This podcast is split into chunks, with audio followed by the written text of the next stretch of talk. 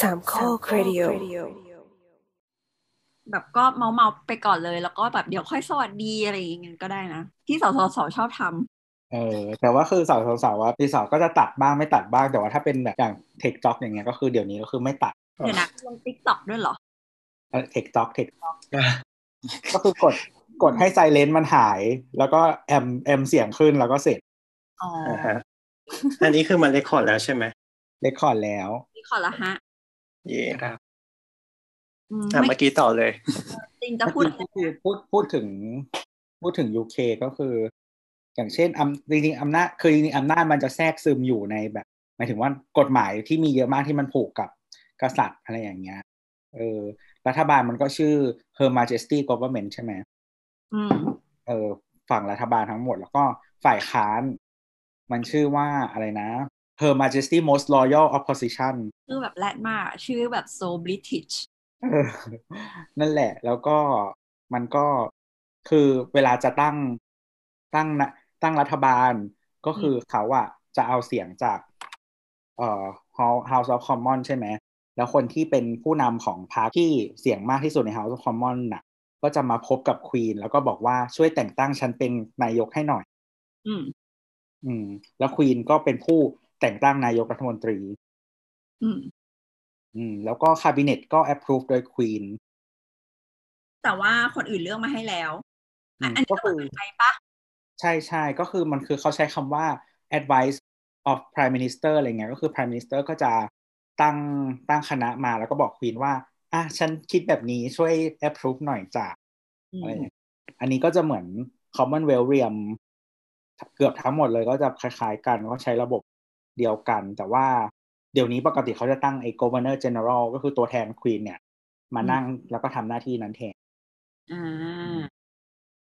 นั่นแหขั้ละนเวลานิดนึงนะฮะเมื่อกี้ไปเปิดกฎหมายมานะฮะอืมมาตราหนึ่งร้อยสามสิบสามมูลกฎหมายอาญานะฮะผู้ใดหมิ่นประมาทดูหมิ่น หรือแสดงความอาฆาตมาตร้ายราชาธิบดี ราชินี ราชสามี ราชทายาทหรือประมุขแห่งรัฐต่างประเทศ ต้องระวังโทษจำคุกตั้งแต่หนึ่งปีถึงเจ็ดปี หรือปรับตั้งแต่สองพันบาทถึงหนึ่งหมื่นสี่พันบาท หรือทั้งจำทั้งปรับ นายรอดตัวนี่อยู่นอกราชอาณาจักรอะแต่คืออย่างในที่เดนมาร์กเนี่ยเข้าใจว่าโทษแบบจำคุกสี่เดือนมั้งเออ ซึ่งเหมือนเขาบอกว่าก็คือเหมือนถ้าแบบ โทษเท่าประมาณดูหมิ่นเจ้าพนักงาน อืมอืมก็คือต่ำกว่าบ้านเรามาก ถ้าเกิดเทียบกันหนึ่งหนึ่งสองคือเข้าใจหนึ่งถึว่างเจ็ดมุมมองเขาว่าที่ที่บอกว่าเทียบให้เทียบกับ ดูหมิ่นเจ้าพนักงาน เพราะว่าเขาคิดว่ามันเป็นเหมือนคล้ายๆ Public Office อย่างหนึ่งอืมเออ เป็นเหมือนแบบก็คือ เป็นเขาเรียกว่าอะไรผู้ที่ทำหน้าที่ในระบบราชการอะ ก็คือแบบ เออเป็นนั่นแหละ ก็คือเป็นตำแหน่งหนึ่งในรัฐบาลว่างั้นน่ะแล้วแล้วด่านายกนี่มันดูหมิ่นเจ้าพนักงานไหมอะอะไรนะก็ก็เป็นถูกไหมเพราะว่าเขาเป็นเจ้าพนักงานปะใช่ไหมแต่มันด่ามันนายกอะไรนะ วิจารณ์โดยสุจริตได้นี่ ก็โดยสุจริตก็ขึ้นอยู่กับว่าใครนิยามเลยถูก อยู่ที่เขาตีกรอบว่ายังไงบางคนคือจ้าแค่วิจารณ์ก็ถือว่าไม่สุจริตแล้วอะไรอีกก็อาจจะแล้วแต่ ต้องไปดูดีกาแบบอันเก่าๆไงว่า ในคดีที่ใกล้เคียงกันมีการเทียบเคียงอย่างไร แต่คือพอเมืองเมืองไทยมันเป็น civil law อะดีกามันก็บอกได้แค่มากที่สุดแค่เป็นแบบแนวทางอะ เพราะว่าถึงจะเป็นศาลต่ำกว่า ก็ยัง overrule ดีกาได้อ๋อเออจริงลืมใช่เออถ้าก็ไม่แต่ว่าจำถ้าเป็นต้องตามดีกาก็ได้ใช่แต่ว่าถ้าเป็น common law อะถ้าศาลสูงกว่ามันเคยรู้มาแล้ว มันต้องตาม แต่ว่าบ้านเรามันเป็น civil law ตอนนี้คนฟังกำลังงงมากว่านี่ตกลงมาคุยเรื่องอะไรกันนะอะไรเดี๋ยวนะน่าจะได้เห็นในรูปปกอันไหมนี้จะออกรายการอะไรอะ อันนี้จะออกของ OPC หรือว่าจะออกเราสองสามโคกนะ เราสองสามโคกก็ได้มั้งอืม เพราะฉะนั้นวันนี้เรื่องที่เราจะพูดกันก็คือว่า เราจะเมาส์มอยหลังจากดู The Crown ซีซั่นสี่ครับโดยที่ผู้เข้าร่วมเมาส์มอยวันนี้ก็มีใครบ้างคะ สวัสดีเราแต้มเองว่าซึ่งตอนครับเอ่อบายครับเย่ไม่ได้อัดพอดแคสต์นานพอประมาณ ห่างหายมาสักพักหนึ่ง ไม่รู้จะกลับมาเร็วๆนี้ไหมเดี๋ยวเดี๋ยวเดี๋ยวขอเดี๋ยวให้เราติดตามกัน ครับ ใช่ใช่รอฟังอยู่เออ โอเค ดีใจอย่างน้อยมีคนฟังแล้วหนึ่งคนมันก็มีคนฟังอยู่ คือรายการไม่โอเคไม่ออกใหม่มันยังมีคนฟังอยู่เลยกะแบบเหมือนไปอะไรนะ ฟังตอนเก่าๆอย่างงี้ใช่ไหมใช่ใช่ก็ยังมีมีบ้างอะไรอย่างเงี้ย แต่ว่าที่ดูสแตทเนาะแต่ว่าเหมือนแบบคืออย่างสาวๆอะเราก็จะถ้ามีเหตุการณ์เราก็จะพยายามมาขายตอนเก่ามันก็จะมีคนย้อนกลับมาฟัง ช่วงไหนที่แบบมีอะไรอย่างเงี้ยก็ยอด ตอนเก่ามันก็จะขึ้นมาอืมอ่า เป็นเป็นเทคนิคที่ดีจะจดจำและนำไปใช้อะใช่มันจะได้ไม่หายไปเลยไงอืมโอเค วันนี้ก็มาคุยกันเรื่องเดอะคราวเนาะใช่ไหม ต้องใช่เกริ่นนิดนึงไหมครับว่าเดอะคราวนี่มันอะไรมันคือมันมันคืออะไรเรากำลังพูดถึงอะไร The Crown เป็นซีรีส์ใน Netflix เอ่มตอนนี้ปี 2020 เนี่ย เป็นซีซั่นที่สี่แล้ว ก็ เออมัน มันจะมีมันมีแพลนว่าจะมีทั้งหมดเอ่อหกซีซั่นใช่ แล้วก็เอ่มช่วงซีซั่นหนึ่งถึงสองเนี่ย มันจะเป็นช่วงตั้งแต่ เอ่อคือสงครามโลกครั้งที่สองจนถึงการเริ่มเป็นควีนอะเอออืมเออ จนถึงช่วงแบบสามอายุประมาณสามสิบสี่สิบอะไรอย่างเงี้ย แล้วก็ซีซั่นสามสี่ก็จะเป็นช่วงวัยกลางคนช่วงเอ่อสงครามเย็น อะไรอย่างเงี้ยเอออย่างอืมซีซั่นสี่เองเนี่ยก็จะเป็นนายกก็คือเป็นเป็นแทชเชอร์ซึ่งก็ถือว่าจัดเป็นเชอร์ทั้งซีซั่นเลยอะไรนะจัดเชอร์ทั้งซีซั่นเลยใช่ใช่ใช่เอ่มซึ่งก็ถือว่าเป็นนายกรัฐมนตรีหญิงคนแรกของของอังกฤษ ก็เขาบอกว่าเป็นมีความสำคัญคนแรกของ Western World อ๋อโอ้โหจริงด้วยซึ่งก็เป็นคำถามต่อมาว่าเอ๊ะเรา Eastern World นี่ใครเป็นเนาะคือจริง ๆ อะ ถ้า Western World เนี่ย ถ้านิยามใกล้ ๆ ที่ UN ใช้อะนะอือหือก็คือประเทศยุโรปเนาะแล้วก็อเมริกาเหนือ แล้วก็พวกออสเตรเลียนิวซีแลนด์อะไรอย่างงี้ด้วยนะอ๋อเหรอใช่คือ คือจริงๆไอ้ออสเตรเลียนิวซีแลนด์อะกับยุเขาจะมันจะอยู่กลุ่มที่ UN เขาจัดไว้ว่าเป็น Europe and Others อืมถ้าถ้าจำชื่อไม่ผิดนะแต่คล้าย ๆ ประมาณนี้ ก็คือหมายถึงว่า คือมันมันเขาเรียกว่าอะไรด้านวัฒนธรรมอะไรต่างๆ อะ มันอะไรกับยุโรปไงมันก็เลยแบบจัดไว้บล็อกเดียวกัน อืมอืมอืมเพราะว่าบล็อกของ UN อะ มันมีผลต่อการทำ ที่แบบเวลาเลือกประเทศเข้ามาเป็นกรรมการต่างๆ มันต้องมาจากหลาย ๆ บล็อกอะไรอย่างเงี้ยแล้วบล็อกบล็อกเนี้ยเขาอะไรกันใช่ปะเขาก็เลยเหมือนแบบจัดไว้ก้อนเดียวกัน อืมอ๋ออันนี้ไปเสิร์ชมานิดนึงเอ่อนายกที่น่าจะเป็นแบบผู้หญิงคนแรกของโลกนะฮะ ก็คือสิริมาโวบันดารานนายาเกนะฮะ จากเอ่อศรีลังกา ปีพันเก้าร้อยหกสิบครับ มาก่อนการ นี่นี่อ๋อเรากำลังดูว่า The Crown เนี่ยก็คือ มันเริ่มตั้งแต่ wedding ของ Queen Elizabeth II ค่ะก็คือปี1947อืมแล้วก็แต่ก็ไม่ไม่รู้ไปจบเมื่อไหร่นะเขาเขาบอกไหมครับว่าจะจบประมาณช่วงไหน ถึงปัจจุบันเลยไหม ไม่ถึงไม่ถึง เขาบอกว่าน่าจะจนถึงช่วงแบบไดอาน่าตายอะแต่หน้าตาย ก็คือซีซั่นสี่เนี่ย ที่ที่เราน่าจะโฟกัสกันใน EP นี้หมายถึงที่คุยกัน เพราะว่ามันเพิ่งใหม่สุด ก็คือเป็นช่วงที่แทชเชอร์เข้ามา เริ่มเข้ามาบริหารประเทศ เออซึ่งแทชเชอร์มาร์กาเร็ตแทชเชอร์เนี่ย นอกจากจะเป็นรัฐมนนายกรัฐมนตรีหญิงคนแรกของ UK แล้วเนี่ย ยังเป็นนายกรัฐมนตรีที่อยู่ในตำแหน่งนานที่สุด นานกว่าเชอร์ชิลอีกเหรอ เรานึกว่าเชอร์ชิลจะนานกว่าซะอีกแทชเชอร์อยู่ประมาณ11ปีสิบเอ็ดปีครึ่งเออก็สามสมัย อืมก่อนสสมัยสุดท้ายก็คือ dissolution ของของ parliament ไป แต่ว่าสองสมัยแรกนั่นคืออยู่เต็ม อืม แล้วกฎหมายเขาให้อยู่ได้ถึงหมายถึงว่าติดต่อกันได้เท่าไหร่อะ เข้าใจว่าไม่มีนะเนาะอืมส่วนใหญ่ระบบระบบ parliamentary อะจะไม่มี term limit อืม อย่างอย่างแองเจล่าแมร์เคิลก็อยู่มาเท่าไหร่นะสิบห้าปีแล้วมั้งสิบกว่าปี เออ เพราะว่าเพราะว่าไม่มี term limit เพราะว่าวิธีการเลือกมามันคือเลือกมาจากอมองสอสอเยอะๆอย่างเงี้ยแล้วก็เหมือนแบบถ้าทุกคนโหวตกันแล้วว่าโอเค ก็โอเคแหละอะไรประมาณนั้นตามนั้นอืมครับกลับมาที่เดอะคลาวนิดนึงลองเอาเอางี้กันไหมว่าเราลองมาเรียกว่าไงคือ อะเล่าความรู้สึกหรืออะไรคร่าวๆกันหน่อยว่าเอ้ยทำไมอยาก ถึงทำไมอยู่ดีๆ ถึงมาคุยเรื่องนี้กันอะไรอย่างเงี้ยคือแบบไอซีรีส์เรื่องนี้มันดี หรือไม่ดีหรือยังไงทำไมเลยถึงแบบเออยกมาคุยกันมันพี่แต้มเป็นคนเริ่มเราว่าสำหรับสำหรับเรากับเรื่องเนี้ย เราว่ามันเหมือนแบบในโลกนี้มันมีประเทศที่มีระบบการปกครองแบบเนี้ยเออน้อยลงเรื่อยๆอะ แล้วก็ tend to decline อะไรอย่างเงี้ย แล้ว เออ The Cloud มันก็เป็นเหมือนเป็นตัวอย่างอะให้เราเห็นได้ว่า เออ ระบบมันพยายามจะ survive ตัวเองยังไงอะไรเงี้ย ทั้งทั้งตอนที่มันเจริญรุ่งเรือง ตอนที่มันมีวิกฤตทั้งไม่ว่าทางเศรษฐกิจหรือว่าทั้งสังคมหรือว่าการตั้งคำถามของประชาชนว่า ระบบนี้จำเป็นจะต้องมีอยู่ไหม แล้วมีแล้วมีประโยชน์กับประเทศทำให้ประเทศเจริญรุ่งเรืองไหมอะไรเงี้ย เราคิดว่าสำหรับเราเองดูเพื่อความสนุกแล้วก็ดูเป็นตัวอย่างอะว่า เออเราก็อยู่ในประเทศที่มีระบบกษัตริย์เนาะ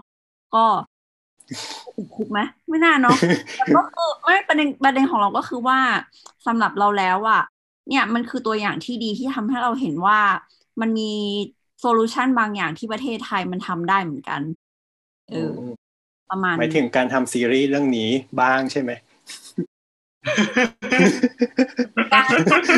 เรื่องนี้ทำให้คนในสังคมเกิดการถกเถียงอ่าและก็พยายามที่จะสุดท้ายแล้วมันอาจจะแบบมีหรือไม่มีมีแบบอย่างจากข้อเสนอสิบข้อ เหลือสามข้อ เหลือข้อเดียวหรือเหลือศูนย์ข้ออะไรประมาณเนี้ยก็ เออ มันมันมันมีอันอันเราคิดว่าเรื่องเนี้ยมันเป็นตัวอย่างอันหนึ่งประมาณนั้นเออคนอื่นล่ะจริงๆผมเห็นเห็นด้วยนะในแง่ว่าแบบอ่าพูดพูดตรงๆเลยคือมันมันก็เป็นการพยายามให้ภาพนั่นแหละว่าเรียกว่าไงระบบโมนาคีหรือว่าราชวงศ์เนี่ยมันจะถ้าระบบเนี่ยแบบเนี้ยมันจะพยายามอยู่กับโลกสมัยใหม่ให้ได้เนี่ย มันจะต้องฟังก์ชันยังไง มันจะต้องมีการปรับตัวหรือวางบทบาทตัวเองยังไง ซึ่งก็จะเห็นว่าจริง ๆ มันก็ เรียกว่าไงมันก็มีการกึ่งกึ่งๆปรับบทบาทข้างในเหมือนกันอะไรเงี้ย คือมันก็ไม่ใช่ว่าแบบทุกอย่างจะเป็นเหมือนเดิมแบบตลอดไปอะไรเงี้ย ซึ่งอันนี้รายละเอียดก็คงเดี๋ยวมาคุยกันคือส่วนตัวเนี่ย เออ The Crown นี่คือ ไม่ไม่แน่ใจว่าเริ่มดูกันนะคือผมมาดูเริ่มเริ่มดู เพราะแบบความบังเอิญว่าแบบไถไถแบบหน้าใน Netflix แล้วเมาส์คลิกไปโดนอะอ๋อคือแบบเออแล้วมันก็เด้งขึ้นมาอะไรเงี้ย แล้วก็แบบตอนคือตอนแรกไม่สนใจเลยอะแบบดูไปตอนแรก ดูไปตอนสองตอนเลยก็แบบเฮ้ยติดมากอะไรเงี้ยเพ ราะว่าจริง ๆ มันคือต่อให้โอเคมองข้ามสาระอะไรไปเลยรู้สึกว่ามันเป็น เป็นหนังที่บทโดดเด่นค่อนข้างมาก อืมอืมด้วยอะไรวิธีเล่าเรื่องหรือก็แบบเรื่องไดอะล็อกอะไรต่างๆอะไรก็มาอ่านแล้วก็ดูไปก็แบบโอ้โหฟิตปากอะไรอย่างงี้แล้วก็ก็เออดีรู้สึกว่ามัน มันน่าสนใจเพราะส่วนตัวจริงๆก็ก็ไม่ได้อินอะไรที่มันดราม่าอะไรขนาดนี้ แบบเอออันนี้ก็แบบสามารถทำให้ติดตามต่อไปได้เรื่อยๆอ ย่างน่าสนใจฮะครับขอขอขอแทรกอีกนิดนึง คือครับเออที่เราเริ่มดูอะเพราะว่าเราอะเออเขาเรียกว่าอะไรนะ ฝึก listening ตัวเอง แต่ว่าด้วยความกระแดะของเราเองอะเราก็ชอบฝึกด้วยแบบสำเนียงบริติชเราก็เลยแบบ อ๋อ โอเค อันนี้มันเป็นแบบ British series เนาะก็เลยดูอันนี้ เออ ประมาณนั้นแหละ แล้วก็ได้เอ็กเซนของควีนด้วยอ่าก็ต้องแบบทางออกแต่พูดไม่ได้คือเวลาเวลาพูดนี่พูดธรรมดาไม่ได้ก็ต้องแบบยืดหลังตรงนิดนึงแล้วแบบแบบพูดจีบๆนิดนึงอะไรอย่างงี้แบบไงอย่างโอ้เขาเป็นเวียนกำลังเกินไปอะ แล้วของปอนอะ ของปอนเริ่มดูด้วยแบบว่าการที่แบบเหมือนชื่นชอบราชวงศ์อังกฤษอยู่แล้ว แล้วก็เหมือนแบบอยากรู้แบบพวกแนวแนวก็สิบอะไรเงี้ย ภายในราชวงศ์ ครับ เป็นสไตล์อย่างนั้นก็คือเริ่มเริ่มรู้จักตั้งแต่ตอนที่แบบว่ามันกำลังจะเข้าเน็ตฟิกเลยอะก็คือแบบตั้งแต่รู้ตอนนั้นก็คือ ก็รู้สึกว่าอยากจะดูเรื่องนี้อ่าแล้วพอเข้าปุ๊บก็เออรีบรีบดูรีบอะไรตั้งแต่ตอนนั้นเลยตั้งแต่ปี2016มั้ง อืม เริ่มซีซั่นแรกแล้วก็ติดตามมาตลอดประมาณนั้นครับ คุณตัวล่ะคะ ไม่เคยดูค่ะจริงไม่เคยก็ดูถึงตอนนี้ก็ยังไม่ได้ดูเหรอ ยังไม่ได้ดู เธอพลาดแล้ว ก็กำลังคิดอยู่ว่าจะดู แต่ก็แบบเออไม่ได้ดูสักทีมีแต่คนบอกว่าแบบสนุกอะไรอย่างนี้เออมันมีความแรดแรดๆอะมันมีความแบบ British เออ British แบบอะไรสี่สิบ EP เองเออ ก็มันเร็วนะ มันรู้สึกว่าไม่ค่อย ไม่ค่อยเหนิร์ดอะเออเป็นซีรีส์ที่อืมคือเราอะ เป็นคนจริงๆไม่ค่อยชอบดูเรื่องประวัติศาสตร์เท่าไหร่ เออหมายถึงว่าถ้าจะดูก็คือแบบดูเป็นแบบ ด็อกิเมน a r y ไปเลยมากกว่าอืมอืมเพราะว่าก็รู้สึกว่า อืม ชีวิตจริง บางทีถ้ามันจะสนุกขนาดนั้น มันก็จะไม่ค่อยแบบ มันก็จะไม่ค่อยจริงอะอ๋อเออมีประาณ fiction เข้ามาด้วย เออ แต่ก็แต่ก็คิดว่าอาจเดี๋ยวเดี๋ยวจะไปลองดูอะไรอย่างนี้ต่อ คือเราคือเราอะดู Net Netflix แต่ว่าเราเป็นคนแบบ เลือกซีรีส์ดูเลือกอะไรใน Netflix ดูยากมากเลยกว่าจะได้ดูแต่ละเรื่องอืมเออ แล้วก็เกาหลีก็ไม่ดูอือืมเราเข้าใจได้ครับเพราะว่าทุกวันนี้ก็คือเข้าไปติ๊กติ๊กๆว่าเอออะไรนะอะไรนะดูแล้วก็กดออก ไม่ดู คือที่ไม่ดูไม่ดูเกาหลีเพราะว่าจริงๆก็ไม่ได้ anti อะไรขนาดนั้นแต่ว่า ไม่อยากคือ ไม่อยากอ่านซับดูเรื่องไหนไม่อยากอ่านซับเลย อืมเออ ก็จะดูเรื่องที่แบบนี่อะไรอย่างงี้อะไรนะแล้วพวกอนิเมะหรือว่าซีรีส์เกาเอ้ยซีรีส์ญี่ปุ่นอะไรก็ไม่ดูใช่ไหมะ เออวันก่อนเพิ่งดูซีรีส์ญี่ปุ่นไปเรื่องหนึ่งซึ่งแบบลำบากชีวิตมาก แต่ก็ดูจนจบนะอ๋อโอเคเออแต่ว่าอนิเมะพยายามเลือกเรื่องที่มีดับภาษาอังกฤษ อ่า แล้วก็จะชีวิตดี เพราะว่าเพราะว่าจะไม่ต้อง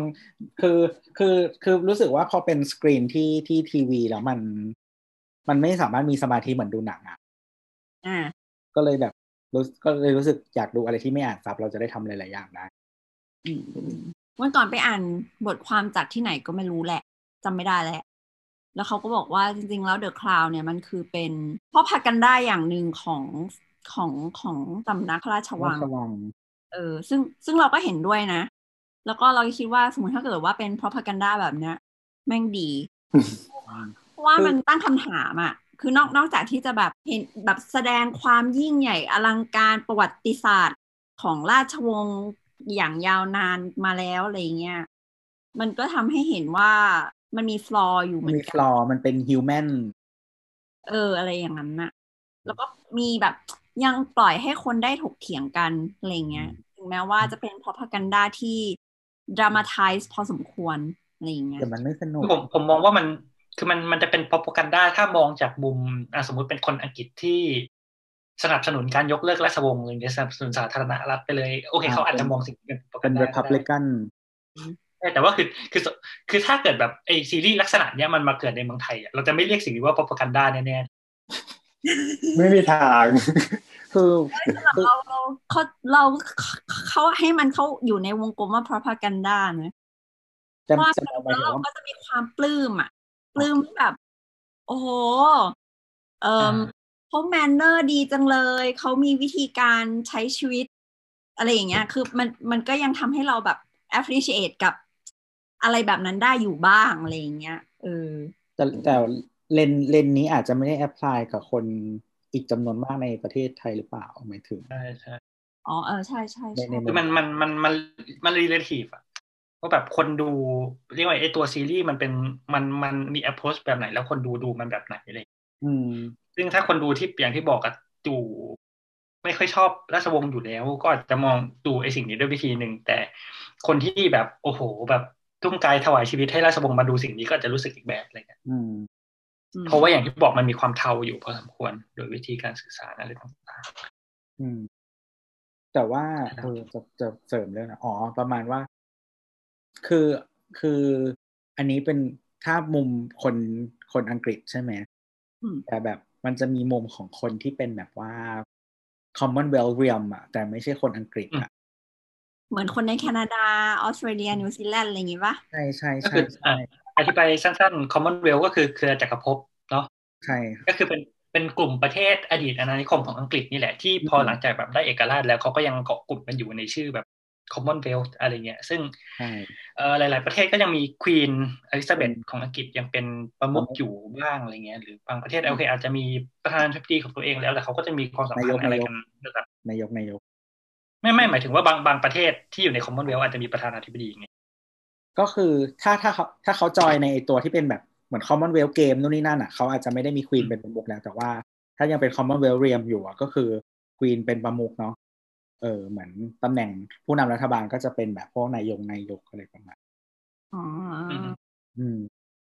ซึ่งในซีซั่นสี่นี่ก็มี ใช่ ตอนที่กล่าวพูดถึงด้วยกันแล้วมันแบบใช่ EP ซึ่งมันที่แปดนะครับ จริง ๆ มันมีผลพอสมควรในแง่ของคือคืออ๋อคือเราไม่ได้ดู The Crown แต่เราดูไอ้ที่มันเป็นแบบ ที่เป็น behind the scene นะ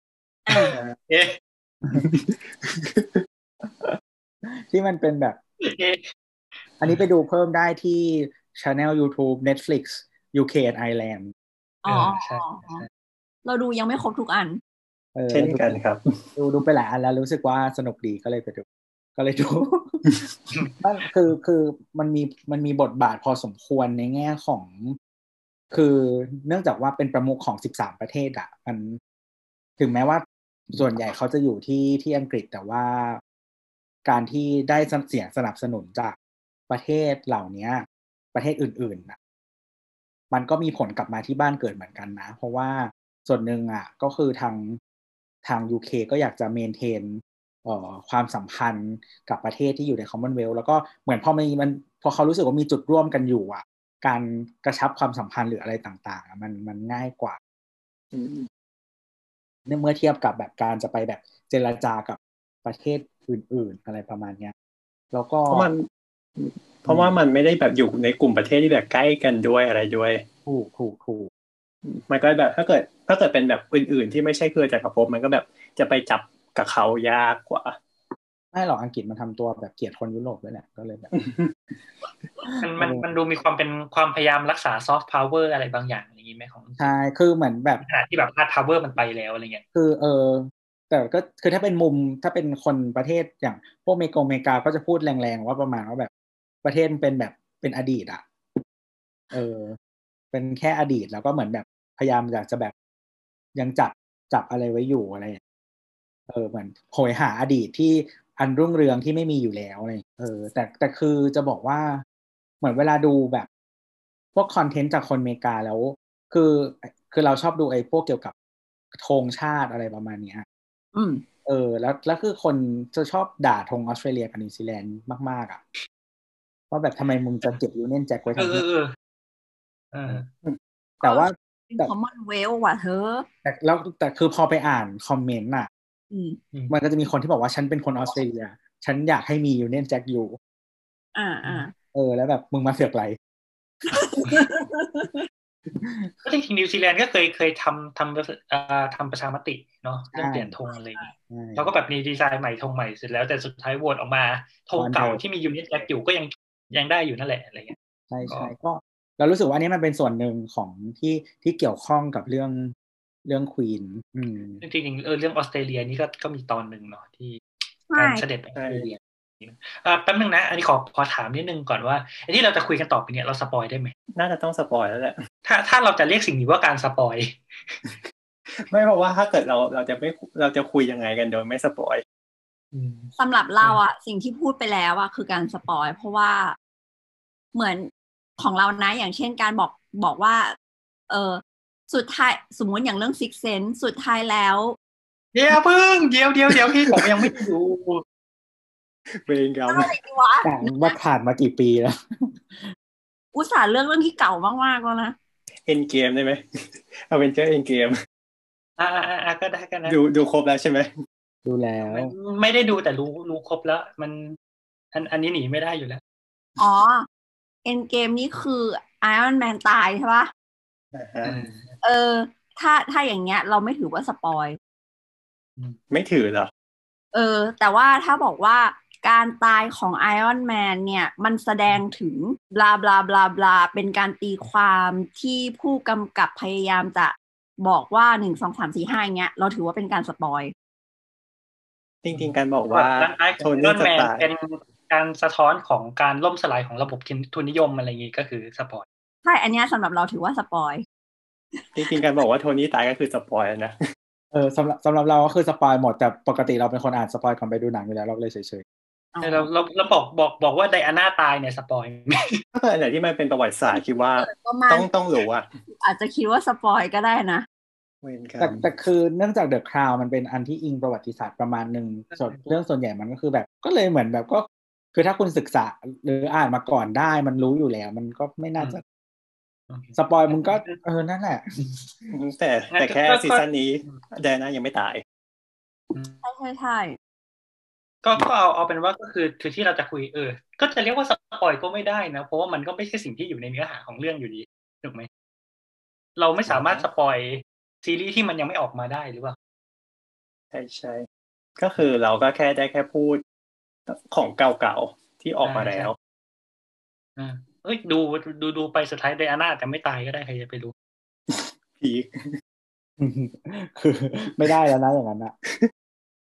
แต่ว่าเพิ่งไปอ่านเพิ่งไปอ่านบทความมาเขาเรียกบทความไหมหรือไม่ใช่บทความดูดู YouTube นี่แหละ แล้วก็มันเป็นการวิเหมือนเป็นการวิเคราะห์อะแล้วบอกว่าจริง ๆ แล้ว เออเออ อันเนี้ย ที่เรากำลังจะพูดอาจจะสปอย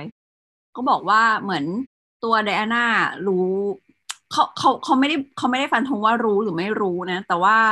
เขาให้สัมภาษณ์แล้วก็มี keyword บางอย่างที่ทำให้คนฟังรู้สึกว่า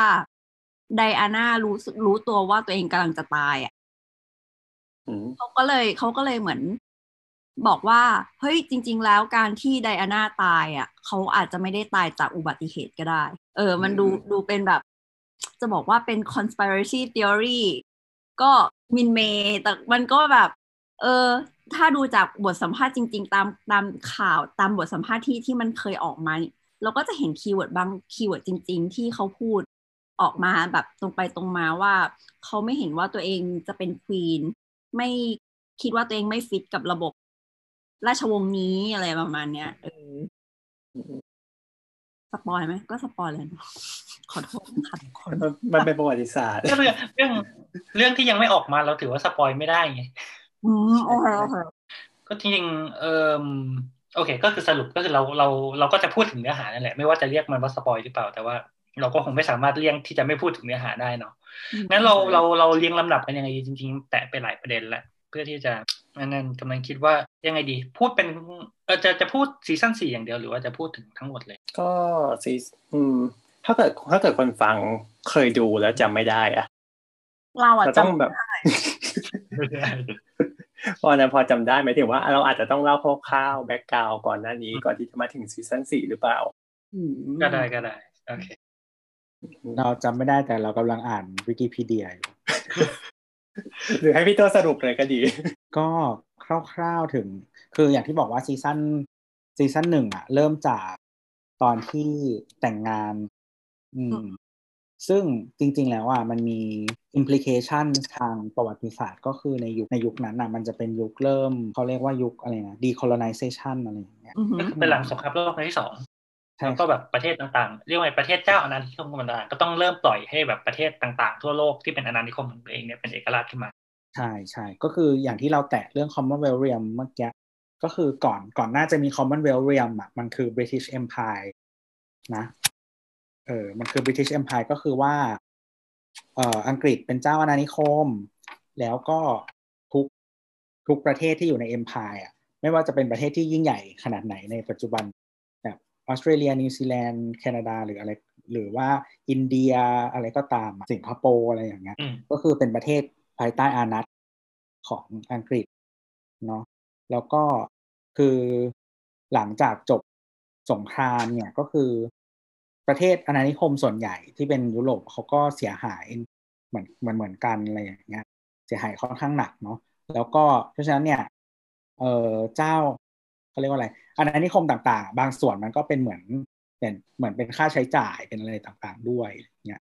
มันมันประกอบความกดดันหลายๆด้านนะจนสุดท้ายแล้วก็คือเขาก็ต้องปล่อยให้ประเทศในอาณานิคมเนี่ยเป็นกลายเป็นปกครองตนเองต่าง ๆ อืมซึ่ง มันส่งผลกับซีรีส์อันนี้ยังไงก็คือว่าในยุคของควีนอลิซาเบธเนี่ยเขาอะจะจะเกิดเกิดมาพร้อมกับเหมือนจะเป็นจุดสูงสุดของจักรวรรดิอะตอนที่เขายังเป็นเจ้าหญิง อืม อืม แล้วพอตอนแต่งงานหลังสงครามต่าง ๆ ก็คือเขาเอามารับบัลลังก์ในช่วงที่มันอยู่ในยุคที่จักรวรรดิมันกำลังดิ่งลง เพราะว่าประเทศต่างๆอะกลายเป็นเอ่อกลายเป็นประเทศ เขาเรียกว่าอะไรปกครองตนเองอืมอะไรเงี้ยได้รับเอกราชต่างๆ เออซึ่งช่วงชีวิตของเขาอะที่ในseason หนึ่งเนี่ยมันจะเป็นหลังจากแต่งงานแล้วก็จะเป็นยุคของนายกรัฐมนตรีชื่อวินสตันเชอร์ชิลอืมแล้วก็เชอร์ชิลนี่คือเป็นเป็นนายกที่เป็นเป็นชื่อในตำนานคนหนึ่งของอังกฤษเนาะเพราะว่าเขาก็เป็นนายกมาตั้งแต่ช่วงสงครามโลกครั้งที่สองอะไรเงี้ยคนก็แบบบางคนก็แบบมองว่าโหนี่นี่คือวีรบุรุษอะไรเงี้ยแต่ว่าบางบางคนก็ตอบก็แล้วแต่ ก็จริงๆสส่วนใหญ่คนที่ดังมากๆอะในประวัติศาสตร์ทุกคนอะ มักจะเป็นอืมที่เขาเรียกกันว่าเป็น controversial figure ก็คือหมายถึงว่าอ่าใช่ใช่เป็นผู้ที่ตัดสินใจอะไรต่างๆ แล้วก็มีเอ่อมีทั้งคนชอบและไม่ชอบอะไรอย่างเงี้ย แต่มันส่งผลต่อประเทศต่ออะไรเยอะอะไร ซึ่งเชอร์ชิลก็เป็นหนึ่งคนนั้นเออก็ก็จะเหมือนเป็นคนที่ตอนจบสงครามมั้งใช่ไหมเออ แล้วก็ หลังจากนั้นในซีซั่นหนึ่งเหมือนกัน ก็ยังเป็นเรื่องมันจะมีเรื่องของวิกฤตจากการคลองสุเอตเอออืมใช้ที่แย่งแย่งอะใบเลยในกำกำลังคิดว่าในในในเรื่องมันมีมันมีเรื่องของสุเอตไหมมีมีที่ที่แย่งกับตอนนั้นที่แบบว่าของอียิปต์อยู่ไงอ่าที่แย่งกับใครอีกใครสักคนหนึ่งจำไม่ได้ มีมีมีพูดถึงไว้อยู่อืมฮึ เพราะว่าคือคือจริงๆอะคือเรื่องเนี้ยด้วยความที่มันมันโฟกัสที่ตัวราชวงศ์เป็นหลัก เพราะฉะนั้นอะไรที่มันเป็นประเด็นที่เกี่ยวกับตัวนายกโดยตรงหรืออะไรเงี้ยที่มันมันไม่ได้เกี่ยวกับตัวควีนหรือตัวราชวงศ์ขนาดนั้น มันก็อาจจะคือถึงมันจะแบบดูมีความสำคัญในประวัติศาสตร์มาก แต่ว่าในเรื่องเองมันอาจจะไม่ได้ลงรายละเอียดเยอะแยะมากมายขนาดนั้นอะไรเงี้ยอย่างอย่างซีซั่นสี่ก็จะมีเรื่องสงครามฟอกแลนด์เนาะซึ่งแบบดูเป็น ดูเป็นจุดสำคัญอะไรพอสมควร แต่ว่าในเรื่องเองก็ไม่ได้แบบพูดถึงเยอะแยะมากมายใช่เพราะว่าเหมือนในแต่ละ EP อะก็คือจะแบบว่า มีหลาย ๆ เรื่อง ในแต่ละ EP ค่อนข้างเยอะอืมเหมือนเหมือนแบบในซีซั่นแรกอะ่ะ มันเป็นการทำให้ให้เห็นภาพว่า อืม The Young Queen กับ The Old Prime Minister อะ แบบงัดอำนาจกันอะ แล้วก็เป็นภาพคือเหมือนกับทุกคนในในใน House of Commons เนี่ย ก็ชายเป็นใหญ่ทุกคนแก่แล้วก็เหมือนแบบพอควีนขึ้นมาก็แบบดูไม่เชื่อแบบพยายามจะเทสอำนาจของควีนอยู่ตลอดเวลาอะไรเงี้ย แต่ว่าในในตัวในในในตัวซีรีส์เองอะ่ะ มันก็จะมีบางบางมุมที่ถึงแม้ว่าเชอร์ชิลจะพยายามแบบท้าทายอำนาจ ราชวงศ์แต่ก็เหมือนเป็น พี่เลี้ยงให้กับอืมอลิซาเบธไปด้วยไปในตัวอะไรอย่างเงี้ย เออ เราว่าไอ้ซีรีส์และเอ้ยไม่ใช่เอ่อ season แรกเนี่ย มันพยายามทำให้เห็นประเด็นเนี้ย เยอะพอสมควรเหมือนกันเหมือนเป็นประมาณว่า การกว่ากว่าที่จะเห็น Queen อลิซาเบธตอนนี้ที่อายุเก้าสิบกว่า ตอนเริ่มต้นน่ะ เธอก็เป็นเพียงแค่สาวน้อยที่ in love กับแฟนหนุ่มมากและ สร้างครอบครัวที่น่ารักด้วยกันอะไรประมาณเนี้ยเฉยๆเอง ก็ Queen ขึ้นครองราชย์ตอนอายุ26นะฮะ โดยประมาณใช่อืม ก็จริง ๆ ถ้าถือว่ายุคนั้นก็ถือว่าไม่ไม่เด็ก อืมอืมอืมแต่ว่าก็ก็ก็เด็กเทียบกับแบบคนมีอำนาจใช่อื่นๆอะไรเงี้ยใช่แต่จริง ๆ ยุคนั้นคนก็ยังตายเร็วกันอยู่นะ ประมาณหนึ่งแล้วคือพอพอพูดถึงตัวซีรีส์เองเนี่ยเรียกว่าเป็นเรียกว่าไอแบบเส้นทางตัวละครอะไรเงี้ยที่มันมันค่อนข้างจะเด่นในซีซั่นแรก ๆ คือ เนี่ยก็คือจากเด็กผู้หญิงที่แบบไม่รู้อะไรพอเข้ามาเป็นควีนแล้วเนี่ยเขาก็จะต้องเผชิญความท้าทายประเด็นหลาย ๆ อย่างที่มันแบบมันท้าทายการตัดสินใจของเขาในฐานะว่าแบบเฮ้ยในแง่หนึ่งเขารู้สึกว่าเขาเป็นมนุษย์เขาเป็น คนในครอบครัวเป็นมีความคิดอย่างนั้นเป็นของตัวเองอะไรเงี้ย ในขณะเดียวกันพอเขามานั่งแบบเรียกว่าสวมหัวโขนสวมมงกุฎแล้วเนี่ย มันก็จะมีเงื่อนไขอะไรหลาย ๆ อย่างที่พอ เอ่อพอเขาเป็นควีนพอเขาเป็นกษัตริย์เนี่ย มันทำให้เขาต้องทำหรือเขาต้องไม่ทำซึ่งบางทีมันขัดแย้งกับสามัญสำนึกเขาเอง ซึ่งอันเนี้ยมันเอเอเอเอช่วง season แรก ๆ มันก็คือเป็นเรื่องของการ develop เอ่อเรียกว่าบทบาทหน้าที่แล้วก็ที่ทางของตัวเองของตัว Queen เองว่าแบบเขา แบบจะอยู่กับสถานะความเป็น Queen นี้ยังไงก็ก็ต้องบอกก่อนเนอะเพราะว่าอันดับแรกก็คือตอนแรกเริ่มเลยอะก็คือ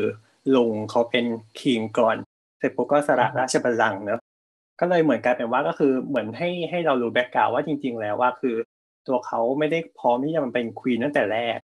แต่เพราะว่าการสละราชบัลลังก์ของลุงเขาอะทำให้ชีวิตทั้งหมดก็คือต้องพลิกผัน กลายเป็นว่าพ่อของเขาต้องมาเป็นคิงแทนเสร็จปุ๊บพอ พ่อเขาเสียก็ต้องกลายเป็นเขาต่อ คือสมัยนั้นน่ะ ส่วนหนึ่งก็คือ succession line ของของอังกฤษราชบัลลังก์อะ มันเป็นไอ้นี่ด้วย เขาเรียกว่า male prefer ใช่เอ่อก็คือเขาอาจจะเอาลูกชายคนโตที่สุด เป็นกษัตริย์ แล้วก็จากสายสายสายอะมันจะไล่ลงก็คือ ลูกก่อนพี่น้อง อืม เออถ้าสิ้นถ้าสิ้นลูกก็ค่อยเด้งกลับไปหาพี่น้องที่เป็นผู้ชาย ยกเว้นไม่มีผู้ชายเหลือแล้ว ถึงจะเป็นผู้หญิง อืม แต่ว่า succession line นี้ไม่ปัจจุบันนี้ไม่ได้เป็นแบบนั้นแล้วนะเอออ๋อคือคือเขาเขาแล้วเป็นเป็นยังไง succession line ปัจจุบันเป็น absolute เอ่อก็คือว่าลูกคนโตหญิงหรือชายก็ได้อ๋อซึ่งกฎหมายมันเพิ่งเปลี่ยนเมื่อปีสองพันสิบสามเลยสักอย่างประมาณนี้ไม่ไม่นานเป็นมากช่วอะงที่ชาร์ลอตเกิดพอดีอะเออ เออ ปีนั้นแหละ ก็คือเพราะฉะนั้นน่ะทำให้เออสาย คือเขาบอกว่าคือคนที่อยู่ในโปรเจียมที่ถูกจัดโปรเจียมก่อนหน้าเนี้ย จะไม่ถูก rearrange ใหม่ อ่าเอ่อจะรีหลังจากคนที่มีกฎหมายมีผลเท่านั้นก็คือว่าคือเอ่อ Prince Charles อะมีน้องสาว ชื่อ Princess Anne อ่าฮะแล้วก็มีน้องชายอีกสองคน ซึ่งทำให้น้องชายสองคนเนี้ย อยู่ข้างหน้า Princess Anne อืมอืมอืมแล้วก็ลูกของน้องน้องชายก็คืออยู่ข้างหน้า Princess Anne ทั้งสาย อะไรอย่างเงี้ย เพราะว่า เพราะว่ามันคนที่เกิดก่อนน่ะก็จะไม่เกี่ยวจะเป็นแบบลำดับใหม่ แต่ว่าจริงๆ พอพอนับไปอะ เหมือนเป็นเขาเรียกอะไรนะซีเนียร์รอยัลอะ มันนับแค่หกอันดับแรกเองอะ อืม เออ ซึ่งตอนนี้ก็อันดับหกก็คือแฮร์รี่อืใช่ไหมคะ เดี๋ยวก่อนก่อนนับก่อน ก็คือ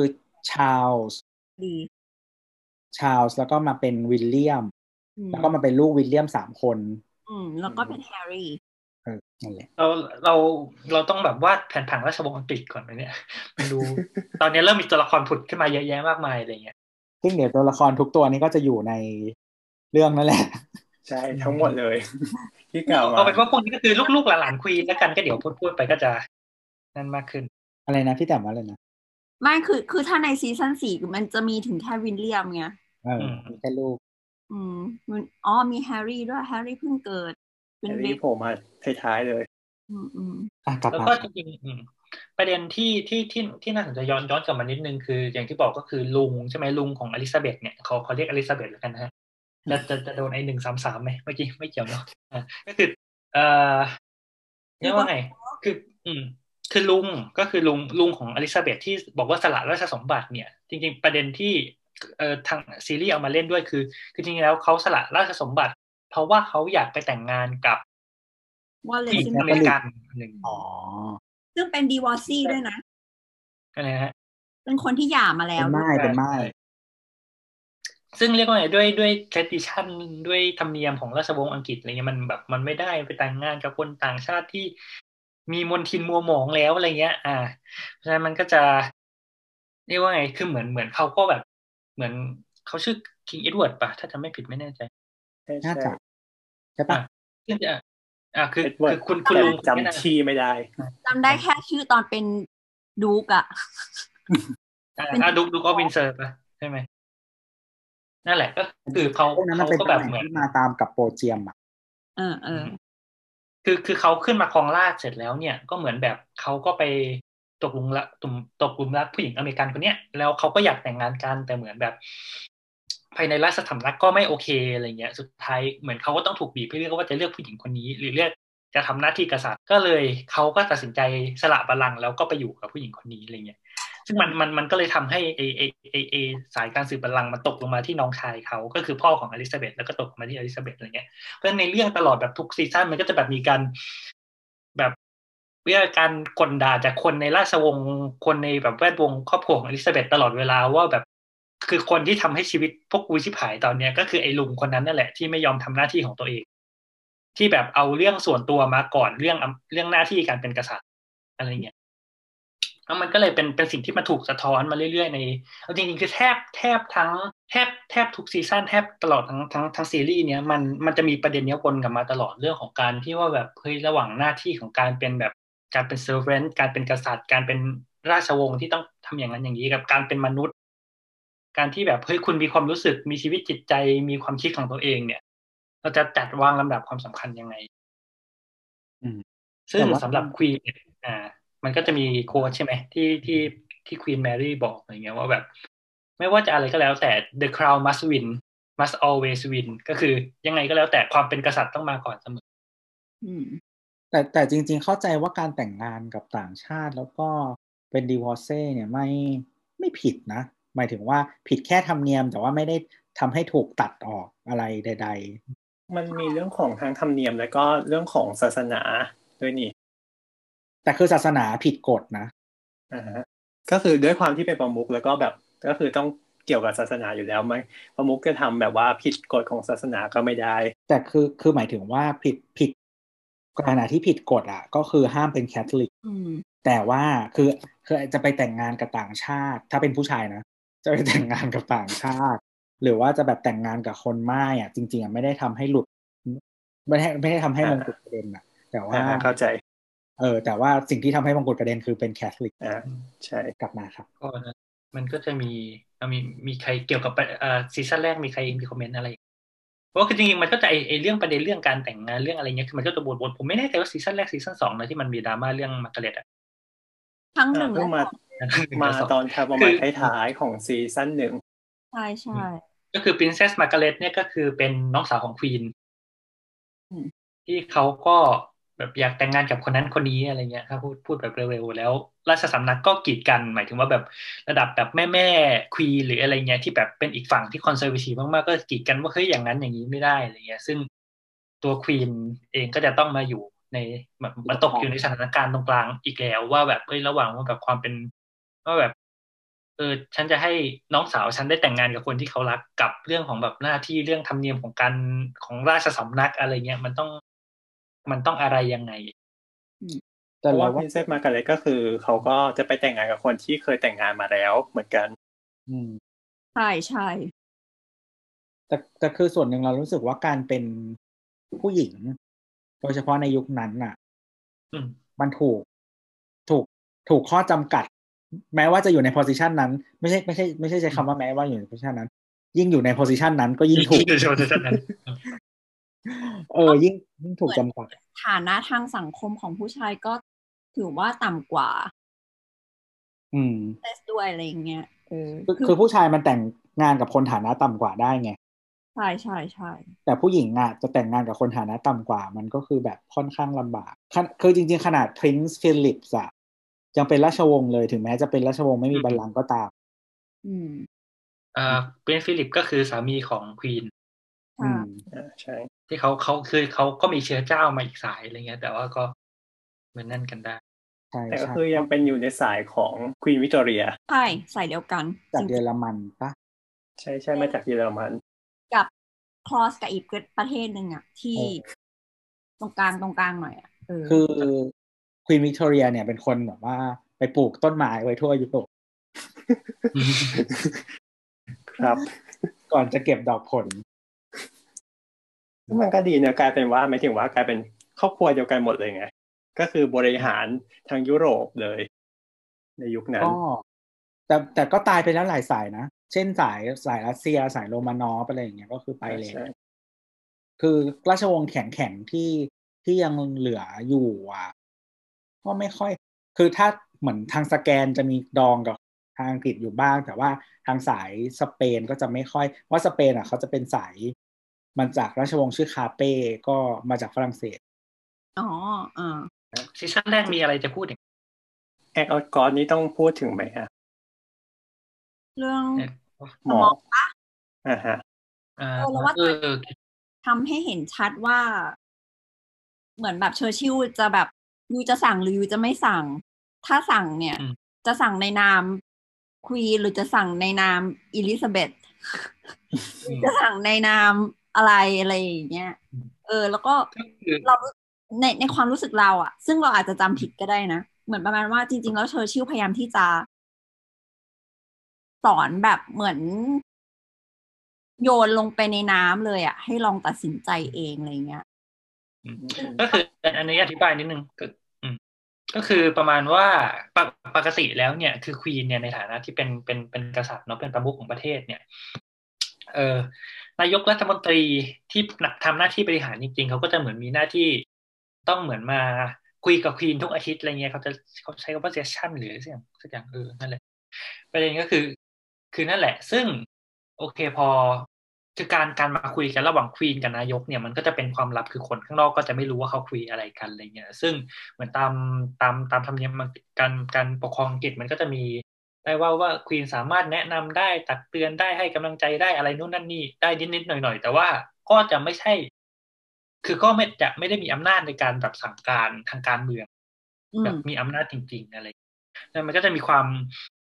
อีกอย่างหนึ่งที่จะแบบจะจะ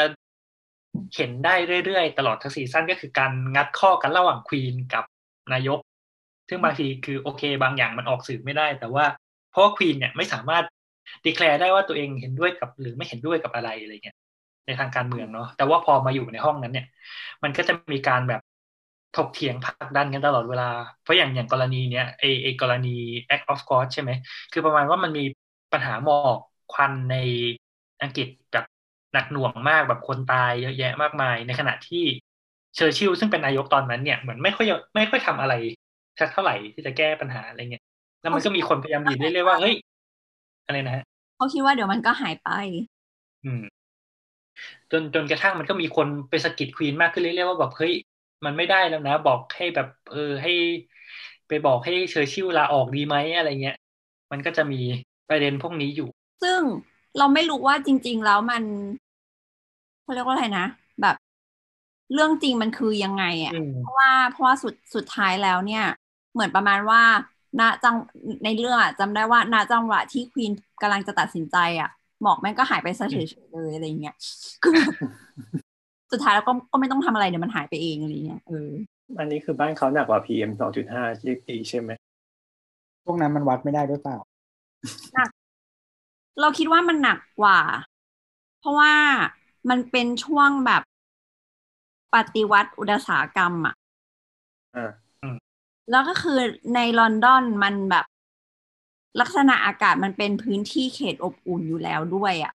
เพราะฉะนั้นอากาศมันก็จะเย็นๆใช่ปะให้นึกภาพว่า เป็นกรุงเทพที่มี PM สองจุดห้าช่วงหนักๆอะ่ะ แต่ว่าแบบคูณไปอีกสิบเท่าอะไรเงี้ย แล้วคนก็แบบเข้าโรงพยาบาลเหมือนเหมือนที่อิตาลีรับโคโรนาไวรัสไม่ได้อะไรเงี้ย เออ เป็นเป็นอย่างนั้นนะเออเกือบเกือบทั้งประเทศอะไรเงี้ยเอออ่าอีซีซั่นสองครับ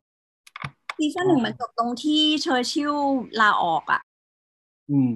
ส่วนซีซั่นสองเราคิดว่ามันเริ่มมาโฟกัสเรื่องเรื่องแบบ เรื่องส่วนตัวของควีนมากขึ้น เรื่องการเรื่องเรื่องส่วนตัวของฟิลิปคือหมายถึงว่าในฐานะที่เป็นสามีจริง ๆแล้ว เออ เติบโตมากับการที่ผู้ชายเป็นใหญ่ในครอบครัว แต่ว่าการมาแต่งงานกับควีนควีนมีอำนาจมากกว่า การที่เหมือนเหมือนประมาณว่าซีรีส์เอซีซั่นหนึ่งเนี่ย พูดถึงตำแหน่งแห่งหนของควีนใช่ปะแต่ว่าพอมาซีซั่นสองเนี่ย ก็ถามในทางกลับกันว่า แล้วสามีของควีนเนี่ย จะอยู่กับควีนในฐานะอะไร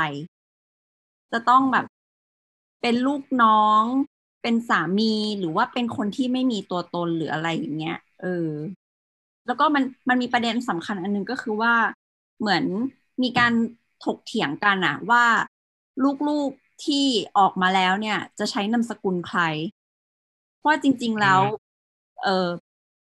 คนแบบคือเด็กตามทำตามกฎหมายหรือตามใด ๆ ก็ตามอะ เออ ออกมาก็ต้องเป็นแบบนามสกุลผู้ของผู้ชายนี้ใช่ไหมแต่ว่าเป็นนามสกุลพ่อ เออแล้วเป็นนามสกุลพ่อแต่ว่านี่คือควีนไงควีนคือควีนไงก็เลยก็เลยกลายเป็นว่า ทั้งสี่คนสมมติถ้าเกิดว่าจะเป็นสามัญชนอะไรเงี้ย ก็จะใช้นามสกุลเป็น Mountbatten-Windsor มั้งถ้าจำไม่ผิด เหมือนอาร์ชีตอนเนี้ย อาร์ชีคือลูกของแฮร์รี่กับเมแกนมาร์เคิลอะ ก็คือก็คือก็ก็ก็เกิดเป็นนามสกุลใหม่นามสกุลนั้น ก็คือใช้คู่กันไปเลยเออแต่คือถ้าเป็นวิธีนับ เวลาเขานับ house ของราชวงศ์แปลว่าเอ่อ once ที่ลูกของควีนอืมขึ้นบัลลังก์อะแปลว่าราชวงศ์วินเซอร์สิ้นสุดงงปะอีกรอบไหมนิดนึง ก็คือเมื่อเมื่อวันที่ลูกของควีน ขึ้นอืมบัลลังก์ราชวงศ์วินอืมเซอร์สิ้นสุด ขึ้นใช่ราชวงศ์ใหม่อ่ามันมันเขาเขานับราชวงศ์กันยังไงอะอย่างนั้นนะรับราชวงศ์ตามนามสกุลพ่ออ่า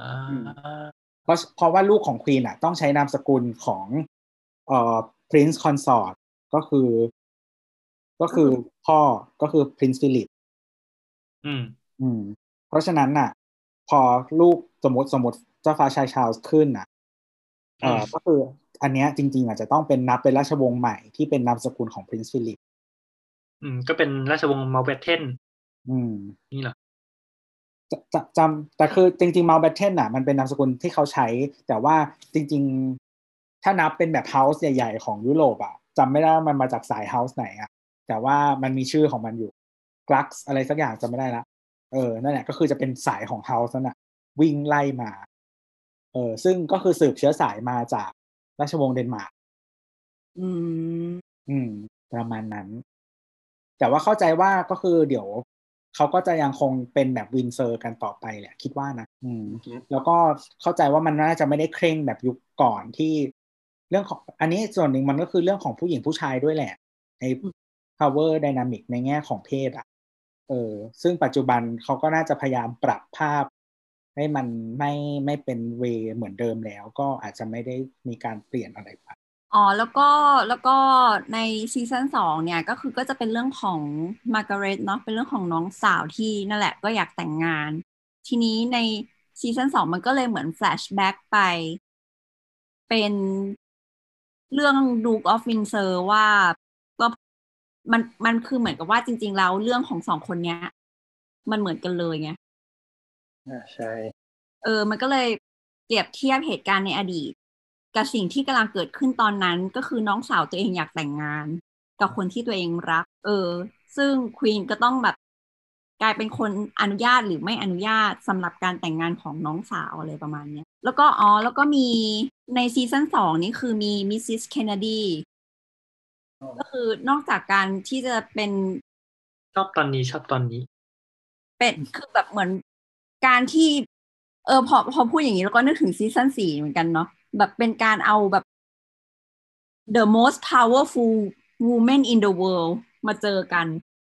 อะไรอย่างเงี้ยก็คืออันตอนนั้นก็คือเป็นเป็นการเจอกันระหว่างคือ คือเอ่อประธานาธิบดีเคนเนดีกับอืมกับ first lady เนี่ยเขาก็มาอังกฤษเนาะก็แบบมาเข้าเฝ้าอะไรแล้วมันก็จะมีการพูดคุยอะไรต่างๆ กันมากมายอะไรเงี้ย ซึ่ง ซึ่งตามตามตามในในในสตอรี่ในเรื่องก็คือควีนก็จะรู้สึกว่าเรียกว่าไงคือคือคนที่เป็น first lady หรืออะไรเนี่ย คือเขาทำอะไรต่างๆ ได้มากมาย ในขณะที่ตัวเองที่เป็นควีนเนี่ยทำอะไรไม่ได้เลย ต้องแบบนั่งอยู่เฉยๆอย่างเดียวอะไรเงี้ยมันก็จะมีคอน FLICT อย่างนี้เกิดขึ้นใช่แล้วก็มองว่าตัวเองเหมือน จะมีความแบบว่าโบราณกว่าใช่ขณะที่แบบว่าอีกคนหนึ่งก็คือจะดูแบบทันสมัยดูแบบเขาสามารถทำแบบ หลาย ๆ อย่างได้มากกว่าเขาเยอะ ดูเป็นผู้หญิงสมัยใหม่ ใช่ใช่ทั้งที่จริง ๆ ตัวเองก็ก็อยากเป็นผู้หญิงสมัยใหม่ แต่ก็ด้วยตำแหน่งทำไม่ได้ทำแบบแสดงออกมาไม่ได้อะไรอย่างเงี้ยแล้วก็แบบเลยรู้สึก struggle เขาก็ได้หมายถึงว่าพอเจอสิ่งที่มันเป็นเหตุการณ์ในชีวิตจริง เกิดการเปรียบเทียบอะไรอย่างนี้ใช่ไหมอือหือว่าแบบ รูปเอ่อรูปแบบชีวิตแล้วก็รูปแบบประเทศของเขากับประเทศที่เป็นแบบตรงข้ามกันมันเกิดอะไรก็เหมือนแบบเริ่มจากเรื่องง่ายๆเลยก็แบบว่าแค่การแต่งตัวอะไรอย่างเงี้ย ก็คือแบบจะเห็นได้ชัดเลยว่าเขายังเหมือนแบบยังอยู่มีความคล่ำครึกอยู่ขณะที่อีกคนหนึ่งคือแบบว่าแฟชั่นทันสมัยอะไรเงี้ยการที่แบบทุกคนที่เออพอ first lady เดินเข้ามาในวังคือทุกคนแบบแห่แหนไปดูอะไรเงี้ยขณะที่แบบตัวเขาก็คือแบบต้องรออยู่ตรงนี้อะไรเงี้ยแม้แต่สามีของเขาเองก็คือยังวิ่งไปดู อืมอ๋อแล้วก็มีตอนหนึ่งน่าสนใจ ที่เป็นจำชื่อหลอดไม่ได้อะที่มาช่วยเปลี่ยนให้กรุ๊ปของราชวงศ์มันดีขึ้นนะยังไงนะ อืมยังไงนะตอนนั้นที่มันมีสักตอนหนึ่งจำจำตอนไม่ได้ที่เขาตีพิมพ์บทความที่แบบว่าเหมือนแบบว่าอ๋ออ่าอ่าฮะนั่นแหละ ที่ที่ที่มีมีหลอดอะไรสักอย่างเข้ามาใช่ไหมใช่ใช่นี่อันนั้นน่าจะ ซีซั่นแรกหรือเปล่าเดี๋ยวดูแป๊บซีซั่นสอง EP ที่ห้าอ่าอืมมาริโอเนตอะฮะ ใช่คือคือประมาณว่าตอนตอนนั้นก็คือเหมือน คือเหมือนราชวงศ์ก็จะแบบมีความแบบห่างเหินดูนะเป็นเป็นทางการดูเป็นเทพเจ้าอะไรระดับหนึ่งอะไรเงี้ยที่แบบเหมือนคนทั่วไป เข้าถึงยากแล้วทีนี้เนี่ย ก็ เหมือนมันก็มีมีมีมีข้อวิจารณ์มากขึ้นเรื่อยๆ จนกระทั่งมีหลอดคนหนึ่งเนี่ย แบบเหมือนเขียนวิจารณ์ราชวงศ์ลงลงหนังสือพิมพ์เลย แล้วก็แบบดังเป็นกระแสมากมายอะไรเงี้ยสุดท้ายมันก็เลยเริ่มมีการปรับตัวมากขึ้นของราชวงศ์ในตอนท้าย เช่น คือคือมันมันมันมันจะมีมีประเด็นถ้าถ้าจำไม่ผิดมันมีประเด็นหนึ่งด้วยที่เขาถีบกันในเรื่องอะไรเงี้ยที่ที่น่าสนใจดีก็คือ คือในแง่หนึ่งอะ คือ เมื่อก่อนเนี่ยราชวงศ์คือทำพิธีราชาพิเศษก็คือ ไม่ถ่ายทอดสดควีนแทบไม่ออกสื่ออะไรอย่างเงี้ยเออเขาใช้ชีวิตกันในวังยังไงคือแทบไม่มีใครรู้เลย ซึ่ง เออ มันก็มี suggestion ว่าแบบเฮ้ยคุณควรจะแบบเปิดกว้างมากขึ้น คุณควรจะให้สาธารณชนได้รู้ถึงชีวิตของคุณนะ คุณควรจะแบบเอออย่างเช่นสุดท้ายที่ออกออกมาทำก็เช่นแบบการการมี การที่ควีนออกมาพูดในวันคริสต์มาสอะไรเงี้ยอวยพรอะไรต่างๆ ซึ่งมันเป็นสิ่งที่ไม่เคยมีมาก่อน แต่ทีนี้เนี่ยมันก็จะมีประเด็นที่เขาเรียกว่าหมายถึงว่าฝั่งที่เป็นคอนเซอร์วทีฟในในวังเองเนี่ยเขาก็ต่อต้านเพราะว่ามองในอีกแง่หนึ่งอะคือการที่ทำให้ควีนหรือทำให้ราชวงศ์เป็นเหมือนคนปกติอะคือมันมันมันเป็นสิ่งที่จะทำให้คนตั้งคำถามได้ว่าเฮ้ยในเมื่อราชวงศ์ก็เหมือนคนปกติ แล้วเราจะมีราชวงศ์ไปทำไมอืมอะไรแบบเนี้ยอืม แต่ในขณะเดียวกันคนที่สนับสนุนก็บอกว่า เออก็เพราะว่าคุณต้องการให้ราชวงศ์ connect กับประชาชนได้ไง ราชวงศ์ถึงถึงต้องแสดงออกว่าเขาเป็นคนปกติอืมมันก็จะมีประเด็นอะไรอย่างเงี้ย ที่มันมีดีเบตที่น่าสนใจอยู่ ซึ่งเดี๋ยวซีซั่นสี่มันจะเห็นชัดเรื่อง เรื่องการเป็นคนปกติกับความ popular ของราชวงศ์ใช่จริงๆมันเหมือนแบบมีเกือบทุกซีซีซั่นเลยมันก็ซีซั่นสามก็มีพูด เรื่องนี้ใช่ไหมใช่สิเออซี มันซั่มันสี่ก็มีมันมันมีเรื่อยๆแหละเรื่องเรื่องเรื่องประมาณเนี้ยแต่ว่าซีซั่นสามไม่ไม่แน่ใจเหมือนตอนจริงเออเอาเอาอย่างนี้กันไหมซีซั่นสองนี่เราเราจบกันอย่างมีมีอะไรอีกไหมมีเรื่องแบบการเลือกการเลือกเลขาด้วยปะหรืออันนั้นซีซั่นแรกวะจำไม่ได้ละเหมือนแบบตอนแรกอ๋อน่าจะซีซั่นแรกนะ ตอนตอนของราชเลยปะเออเหมือนเหมือนตอนแรกเหมือนมีเลขาคนนึงแต่ว่าพอพอทำงานไปสักพักหนึ่งก็คือถูกบังคับให้เปลี่ยน แล้วอ๋อก็ตั้งแต่ซีตั้งแต่ซีซั่นแรก EP ที่สองเลยครับเฮ้แสดงว่าเราเข้าใจว่าก็อืมคือคือถ้าจำไม่ผิดอะ คือประมาณว่าก่อนหน้านั้นอะ ก่อนก่อนที่อลิซาเบธจะขึ้นครองราชย์เนี่ยคือเขาก็มีเลขาของเขาอยู่ที่สนิทกันอะไรอย่างนี้อ่าฮะทีเนี้ยพอขึ้นครองราชย์แล้วอลิซาเบธก็ยังอยากได้เลขาคนเดิมมาทำงานต่ออะไรเงี้ยแต่มันก็จะแบบสุดท้ายมันก็จะย้อนไปนั่นแหละว่าแบบเฮ้ยมันเป็นเรื่องของธรรมเนียมระบบระเบียบนะที่ เออเลขาของกษัตริย์จะต้องเป็นคนนี้เป็นคนจากสายนี้อะไรอย่างเงี้ยเออคต้องวามสิอาวุโสก็คือถ้าถ้าพูดแบบเอาจริง ๆ ก็สปอยแต่มันก็นั่นแหละก็คือ คือแทบเรียกว่าไงแทบแทบทุกการต่อสู้ที่บอกว่าต่อสู้ระหว่าง tradition ของการเป็นกษัตริย์อะกับ กับการต่อสู้เรื่องของการปรับตัวความเป็นมนุษย์ หรือการตัดสินใจด้วยตัวเองในฐานะปัจเจกบุคคลเนี่ย สุดท้ายมันก็คืออย่างที่บอกคือ the crown must win ก็คือสุดท้ายก็คือ ก็คือต้องยอมตามอือฮึเออเรียกว่าไงเลขาสุดท้ายก็ต้องเป็นเลขาตามธรรมเนียมที่มันควรจะเป็นเรื่องเอ่อนามสกุลลูกอย่างที่บอกอะไรเงี้ย คือในเรื่องเนี่ยอลิซาเบธเองก็ก็ไม่ได้ติดใจคืออลิซาเบธเองก็อยากให้เออลูกใช้อยากใช้นามสกุลสามีก็โอเคก็ใช้ได้ แต่ว่าก็ด้วยธรรมเนียมสุดท้ายมันก็เลยต้องไปจบที่โอเค ก็ต้องใช้วินเซอร์นั่นแหละอะไรเงี้ยอืมรอบเราว่าซีซั่นสองน่าจะประมาณนี้แหละมั้งอ๋อมีมีเรื่องนี้ด้วยที่ตอนที่เออเจ้าชายฟิลิปเป็นเด็ก อ่า ที่ไปอยู่โรงเรียนประจำใช่ใช่แล้วก็บังคับชาลส์ให้ไปโรงเรียนเดียวกัน ใช่เป็นพ่อที่โคตรเลวเดี๋ยวก่อนนะเขาไม่ได้เรียนที่ยูเคปะไม่ไม่เข้าไปสกอตแลนด์อ่าคือ Prince Prince Philip อะโดนไล่ออกจากประเทศ ใช่ใช่อ๋อใช่ เพราะต้ว่าองต้องเขาว่ารีภัย เออ คือเขาเป็น Prince of Greece and Denmark ใช่ไหมไซเลนก็คือราชวงศ์ราชวงศ์กรีซอะเหมือนถึงว่าเหมือนตอนนั้นนะกรีซมันมันจำไม่ได้ว่าหลังจากอะไรเกิดขึ้นน่ะแต่ว่าไม่มีราชวงศ์ว่างั้นเถอะอืมเขาก็บอกว่าฉันอยากมีราชวงศ์ก็เลยไปเชิญราชวงศ์เหมือนแบบคนนอกสายของราชวงศ์ที่เดนมาร์กมาปกครองอืมและสุดท้ายแล้วก็คือ น่าจะมี referendum ถ้าจำไม่ผิดก็คือมีประชามติ แล้วก็สุดท้ายแล้วก็คือสิ้นสุดราชวงศ์อืมทำให้คนที่เป็นราชวงศ์ของกรีซอะก็คือต้องต้องลี้ภัยออกมา เออฟิลิปก็คือหนึ่งในนั้นแล้วแล้วแล้วแม่เขาต้องเหมือนแบบโดนบังคับเป็น เป็นแม่ชีหรืออะไรอย่างนั้นด้วยปะไม่แน่ใจอันนั้น อันนั้นซีซั่นสามอ๋อพอมาซีซั่นสามก็คือเหมือนเขามีปัญหาทางจิตตัวตัวแม่เขา ส่วนพ่อเขา ไปนะเป็นนาซีเนาะอ่าใช่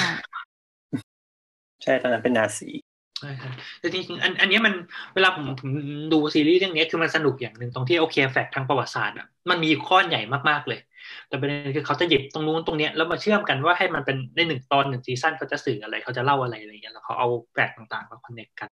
อืมอย่างเอไอเรื่องเรื่องเรื่องเรื่องเออตอนตอนที่บอกเนี่ยเรื่องของการที่อ่า เรียกว่าไงเรื่องของวัยเด็กของฟิลิปที่อยู่โรงเรียนประจำแล้วก็ตัดมาเรื่องของการเป็นพ่อของฟิลิปที่บังคับให้ลูก ก็คืออ่าชาลส์เนี่ยไปเรียนโรงเรียนเดียวกันอะไรเงี้ยแล้วมันก็จะมีการตัดสลับไปเรื่อยๆที่ที่เหมือนเหมือนสื่อถึงการแบบการเติบโตของตัวตัวฟิลิปเอง แล้วก็แบบเรื่องของการเป็นพ่ออะไรเงี้ยด้วยก็น่าสนใจ เพราะว่าตอนแรกชาลส์อยากจะเรียนอีตันเนาะใช่ใช่แต่ก็ให้ไปเรียนประจำที่นู้นโรงเรียนที่คุณอภิสิทธิ์เคยเรียนอะนะ ใช่ใช่โรงเรียนอีลีดอะเขาบอกว่าอยู่ใกล้วังอ๋อเหรอเหรอเหรอแต่มันเป็นโรงเรียนอันนี้ไม่ใช่หรอมันมันต้องไปมันต้องไปนอนไม่ใช่หรอก็เป็นโรงเรียนประจำเหมือนกันอ๋อใช่แต่หมายถึงว่ามีความใกล้วังกว่าอืมอืมแล้วแล้วประมาณว่าไอไอไอโรงเรียนที่ที่ไปไปเรียนในเรื่องมันมีความเป็นแบบ เป็นโรงเรียนบ้านนอกกับเถื่อนๆนิดนึงป่ะไม่ไม่นิมัดนมันไม่ใช่โรงเถื่เรีอยนนเลยอะที่มันไม่ไม่ใช่แบบเออ มีความีมแบบควาลมงโทษเราดูเราเรารู้สึกว่ามันมันดูมีความวัฒนธรรมไวกิ้งบวกสกอตแลนด์อะไรประมาณเนี้ย มีความแบบเอกซอติกนิดนึงอะ แล้วก็แล้วก็ระบบโซตัสแบบเข้มข้นมากอะไรเงี้ย เพื่อแบบเป็นความเชื่อว่า เออเป็นการฝึกลูกผู้ชายให้เติบโตมาแข็งแรคืองเป็นแบบโรงเรียนลูกผู้ชายเออซึ่งพอพูดอย่างนี้มันก็จะฟังดูแปลกดีแต่ว่าก็ ไม่ก็เหมือนต้งว่าเข้าใจบริบทของปีที่มันเกิดขึ้นด้วยส่วนหนึ่งอืม ก็เหมือนตัวฟิลิปเขามองว่าโรงเรียนเนี้ยมันสอนให้เขาได้เป็นอย่างนี้ ก็เลยแบบว่าอยากให้ลูกเขาแบบว่าได้แบบว่า มีความอดทนแข็งแรงหรือแบบด้านอื่นๆ เหมือนกันกับเขาอะไรอย่างนี้ เพราะสิ่งที่เขาเจอคือแบบ มันค่อนข้างแบบว่า ถ้าเกิดแบบว่า ถ้าเกิดเรามองที่มุมของราชวงศ์ก็มันจะเหมือนแบบเป็นอีกโลกหนึ่งอะไม่ใช่โลกแห่งความจริงอะไรเงี้ยแต่ที่โรงเรียนเนี้ยคือโลกแห่งความจริงประมาณนั้น ถ้าทนแค่นี้ไม่ได้จะไปประกอบอาชีพทำงานใครเขาจะรับอะอยู่เฉยๆก็มีตังค์ใช้ทำงานทำงานอะไรอันนี้หมายถึงอังกฤษเนาะใช่ใช่ครับ ก็คือรัฐบาลเขาจะมีแกรนท์ให้อยู่แล้ว เป็นประจำปีเนาะอืมจริงๆส่วนหนึ่งมันก็จะเป็นค่าเช่าที่ดินที่แบบที่ที่รัฐบาลได้เช่าจากราชวงศ์ไปอืมครับครับผมไม่รวมค่าบำรุงรักษาวังต่าง ๆ นะที่เป็นแบบสมบัติชาติอะไรอย่างนี้ อันนี้ของ UK เนาะโอเคคราวคราวบูโรครับผมที่แคนาดาเขาก็ชื่อคอ่าราฟแค่ต่อไปอืมแต่ว่าเขาเป็นแบบโซเรียนเวลฟันอะเขาไม่ได้เป็นแบบสมบัติส่วนตัวของใครซีซั่นต่อสามว่าจริงอ่าครับซีซั่นสามครับมีความรีบข้ามๆเปลี่ยนคนแสดงและอ่าใช่ใช่ใช่แคลร์ฟอยเป็นเอ่อ โอลิเวียโคแมนใช่ไหมอันนี้ใช่เขาเปลี่ยนเพราะว่าวัยใช่ไหมใช่ใช่เขาจะเปลี่ยนทุกๆสองซีซั่นอืมไม่ได้สงสัยเลยสงสัยอยู่เลยว่าไดอาน่าเขาจะเปลี่ยนไหมเพราะมาซีซั่นเดียวเปลี่ยนเปลี่ยนเปลี่ยนปีหน้าเปลี่ยนใช่ไหมไม่สิอีพีหน้าเอ้ยซีซั่นหน้าเปลี่ยน เปลี่ยนเปลี่ยนเพราะเขา cast ไว้แล้วปะใช่ไหมใช่เขาบอกไว้แล้ว ยังไม่ยังไม่ประกาศ ประกาศแล้ว ประกาศแล้วเหรอใครเหรอใครเหรอ ใช่อลิซาเบธเดบิคกี้ ที่เล่นเทนเน็ตอะอ๋อผู้หญิงที่เล่นเทนเน็ตไงคนไหน คนที่เด่นที่สุดที่ตัวสูงที่สุดเอออ๋อนางเอกอะนะ ใช่ใช่อ่าอืมแต่เขาสูงมากเลยนะเอาก็ได้อันนะก็สูงไง แต่ก็ไม่ได้ไม่ได้สูงเหมือนเป็นตึกแบบนั้นนะทำไมถึงรู้สึกกระทบอะไม่ไม่คือเรารู้สึกว่าแบบ เขาจะสองเมตรแล้วอะแต่ว่าแดน่าไม่ได้สูงขนาดนั้นไง ก็ถ้าเกิดอย่างนั้นคนที่ถ่ายร่วมเฟรมก็ต้องแบบว่า ยืนบนบล็อกไม้ไหมเอใช่ออะไรบางทีอย่างเขาเงี้ยก็จะทำแบบนั้นหรือว่าเขาก็จะให้อะไรนะปรับกล้องอะ ถ่ายแค่ช่วงบนอ๋อแล้วเวลาดูแบบว่าถ่ายเต็มตัวก็ใช้ stand-in เอออะไรอย่างนั้นหาทางเอาแล้วก็แบบตัดตัดตัดตัดต่อสิทธิ์ที่เอาหน้าแปะอย่างเงี้ยเหรอแบบว่า เราเรารู้สึกว่าเธอเธอได้เล่นเทนเน็ตเพราะว่าฉากที่เธอจะต้องแบบว่า ไปเปิดประตูบนถนนอันนั้นน่ะ บนรถอะนะที่ที่แบบถูกถูกมัดมือแล้วก็จะต้องยืดตัวไปเพื่อที่จะเปิดประตูให้ได้อะอ่าฮะอ๋อเอออันนั้นน่ะคือเป็นคนที่สูงที่สุดที่จะสามารถทำอย่างนั้นได้ถูกไหมเรารู้สึกว่าถ้าเป็นเราอะแม่งทำไม่ได้นะอันนี้ถือแล้วถือว่าเราไม่สปอยเทนเน็ตนะฮะ เพราะว่าจะพูดเรื่องความสูงโอ้ยอันนี้มันยิบย่อยมากเลย ฟังไปก็ไม่เข้าใจฮะ หรือว่าจริง ๆ แล้วดูทั้งเรื่องแล้วก็ยังไม่เข้าใจอยู่ดี ไม่เข้าใจจริง ๆ เพราะว่ายังไม่ได้ดูด้วยแต่อโอลิเคซาเบธซีเขาซั่นสูงสามเขาสูงร้อยเก้าสิบอืมอืมอ่าเขาร้อยเก้าสิบเอ็ดแต่สูงกว่าปอนอีกเออเห็นไหมอันนี้หมายหมายถึงนักแสดงหรือไดอาน่านักแสดงนักแสดงอ่าแปลว่าไดอาน่าสูงเท่าไหร่ หนึ่งหนึ่งหนึ่งเจ็ดแปดฮะโอ้โหตายกันริบลับตั้งสิบเปอร์เซ็นต์แน่แล้ว Prince Charles เขาส่งเท่าไหร่เหมือนเตี้ยกว่าไดอาน่าปะเตี้ยกว่านิดเดียว ไม่แต่ว่าการที่เตี้ยกว่าแล้วก็คือถ้าถ้าอยากจะใส่ส้นสูงแล้วก็จะดูก็คือจะสูงกว่าแบบสุกนิฟิกันใช่ราคาสูงร้อยเจ็ดสิบแปดเท่ากันเลยนี่ อืมอ๋อเพราะว่าชาวชอบเดินแบบว่าก้มด้วยปะ ย่อตัวเลยแบบตัวเตี้ยกว่า อืมอืมเราเรานะครับเกิลหน้าซีซั่นสามหน้าหน้าคุณอีลิซาเบธมา เป็นภาพที่ดูดูแล้วนึกถึงแบบเซอร์ชาโรนันมาก อันนี้นอกเรื่องสุดๆกลับมาค่ะ อ้าวได้พูดเขานี่อีกแล้ว ไปทุกรายการ เออซีซั่นสามก็เปลี่ยนเป็นเปลี่ยนเป็น cast ทั้งหมด อืมใช่ตามช่วงอายุ ตอนดูตอนดูตอนดูซีซั่นสามครั้งแรกเนี่ย เราไม่สามารถคิดภาพคนที่เล่นเป็นมาร์กาเร็ตว่าเป็นมาร์กาเร็ตได้เลยจริงๆอะอืมเขาเขาเขาจะเป็นเบล l ทริกซ์ใช่ตลอดเวลา ติดติดภาพมาแล้วไม่ใช่ไม่ใช่ไม่ใช่เบลลาทริกซ์สิหรือว่าใช่ไม่โอ้ใช่ใช่ใช่โทษก็นั่นแหละ ตอนแรกก็แบบมีความรู้สึกขัดตาขัดใจนิดหน่อย แต่ว่าช่วงหลังๆอะพ อเห็นการแสดงของเขาแล้วก็รู้สึกว่าแบบ คนนี้แม่งแสดงเก่งจริงๆว่ะอะไรอย่างเงี้ยเออโอ้ยค่ะจริงๆค่ะคาแรคเตอร์ของของของ Princess Margaret มันก็จะมีความแบบ เรียกว่าไงอะทีจัดที่เป็นจะสัตว์เปรี้ยว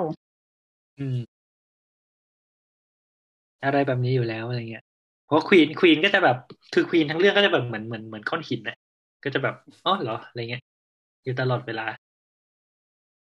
มาอ๋อสุขุม แต่ว่าตอนซีซั่นสามเนี่ยละเออมันลอนช์ใกล้ๆกับ The Favorite อะซึ่งเอ่ออ๋อโอลิเวีย ก็แสดงก็เล่น queen เหมือนกัน ใช่แต่เป็น queen วิกตอเรีย ไม่ใช่เป็น queen แอนอ๋ออ๋ออ๋อเออซึ่ง queen แอนเวอร์ชั่นของของเธอของโอลิเวียกับอลิซาเบธ ของโอลิเวียนี่คือแบบ ต่างกัน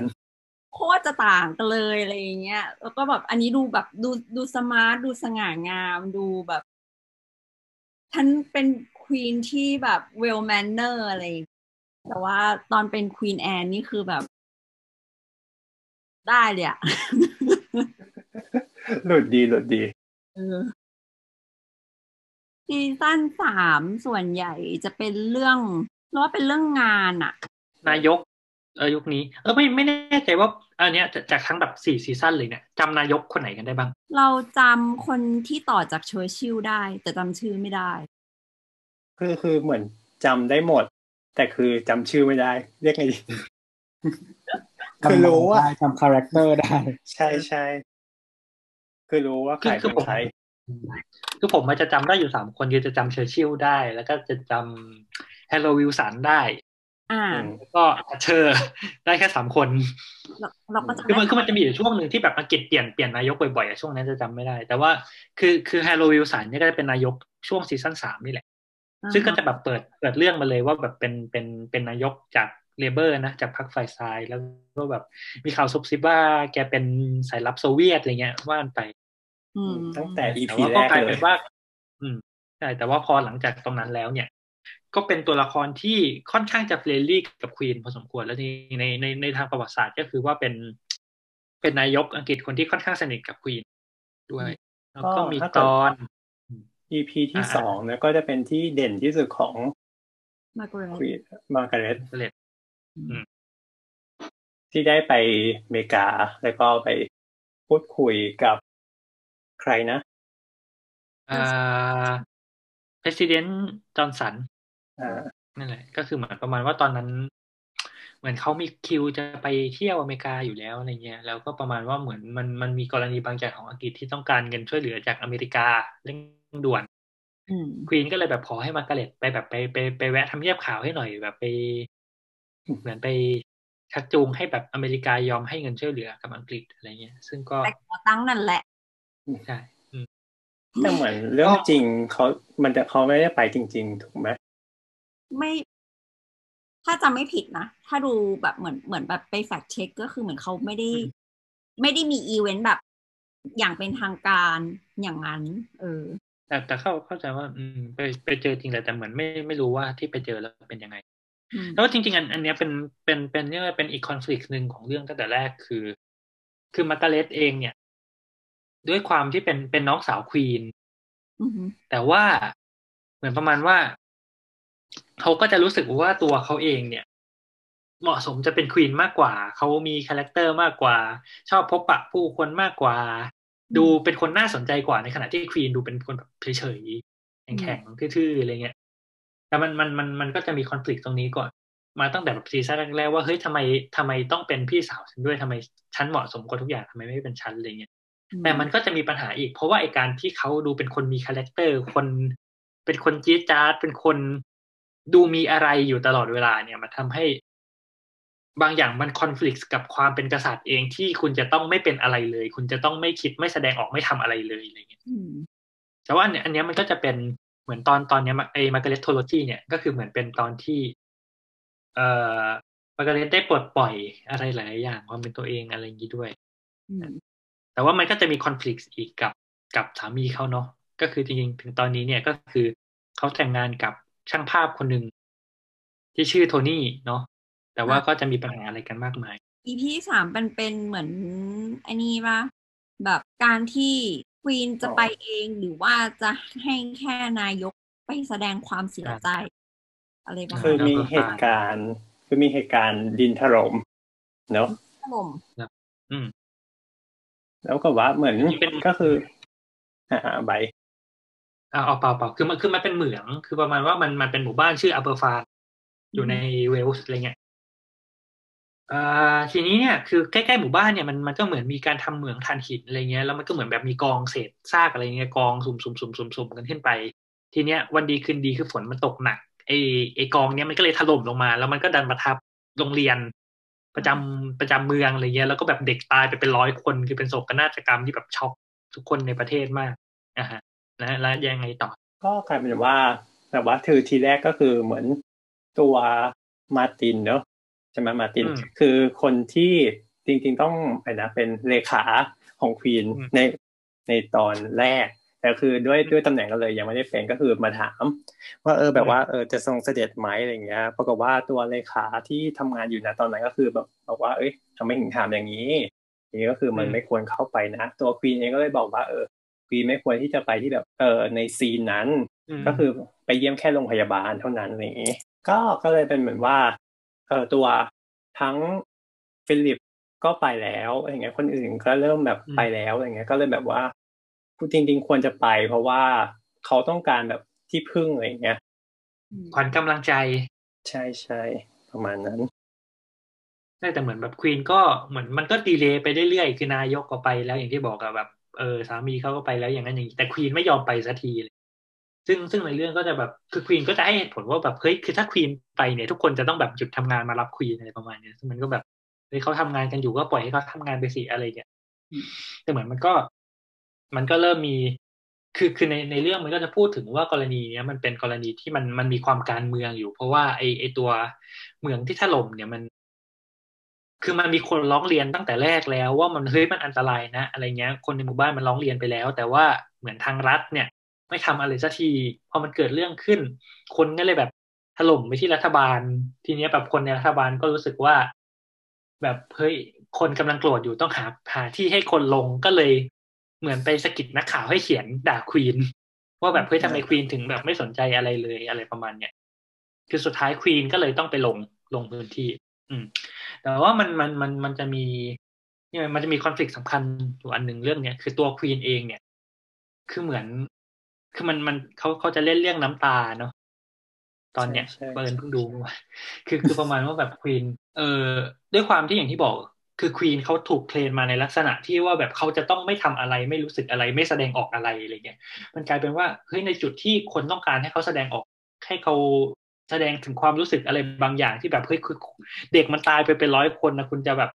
คุณจะอยู่เฉยๆหรืออะไรเงี้ยกลายเป็นว่าด้วยความที่ควีนติดอยู่กับการที่แบบฉันจะต้องอยู่เฉยๆมันทำให้แบบเหมือนเขาไม่ได้แสดงออกอะไรไปถึงก็แบบไม่สามารถร้องไห้ออกมาได้ ก็ต้องแบบเอาเอาเอาผ้าซับหน้าพอเป็นพิธีเพื่อให้คนพอใจอะไรเงี้ยมันก็จะมีประเด็นพวกนี้อยู่ เหมือนเรื่องอารมณ์ของวีนคือเขาหายไปเลยเหมือนแค่จะไร้อารมณ์ กลายเป็นว่าเอ่อ ซีซั่นสามเราจำได้แค่สองเรื่องอืมเรื่องแรกคือตอนตอนตอน EP เจ็ดอืมก็คือเหมือนแบบเป็นวันวันที่ เอ่อ คุณนิวอัมสตรองเรื่องอะไรวะ เออ คุณอาร์มสตรองลงไปเดินบนดวงจันทร์เป็นครั้งแรกอะไรอย่างนี้อืมก็เหมือนแบบในในภาพใหญ่ อะ มันเห็นชัดว่า เออ สหราชอาณาจักรมันกำลังล่มสลายอะอืมก็ไม่มีอะไรจะไปสู้กับใครได้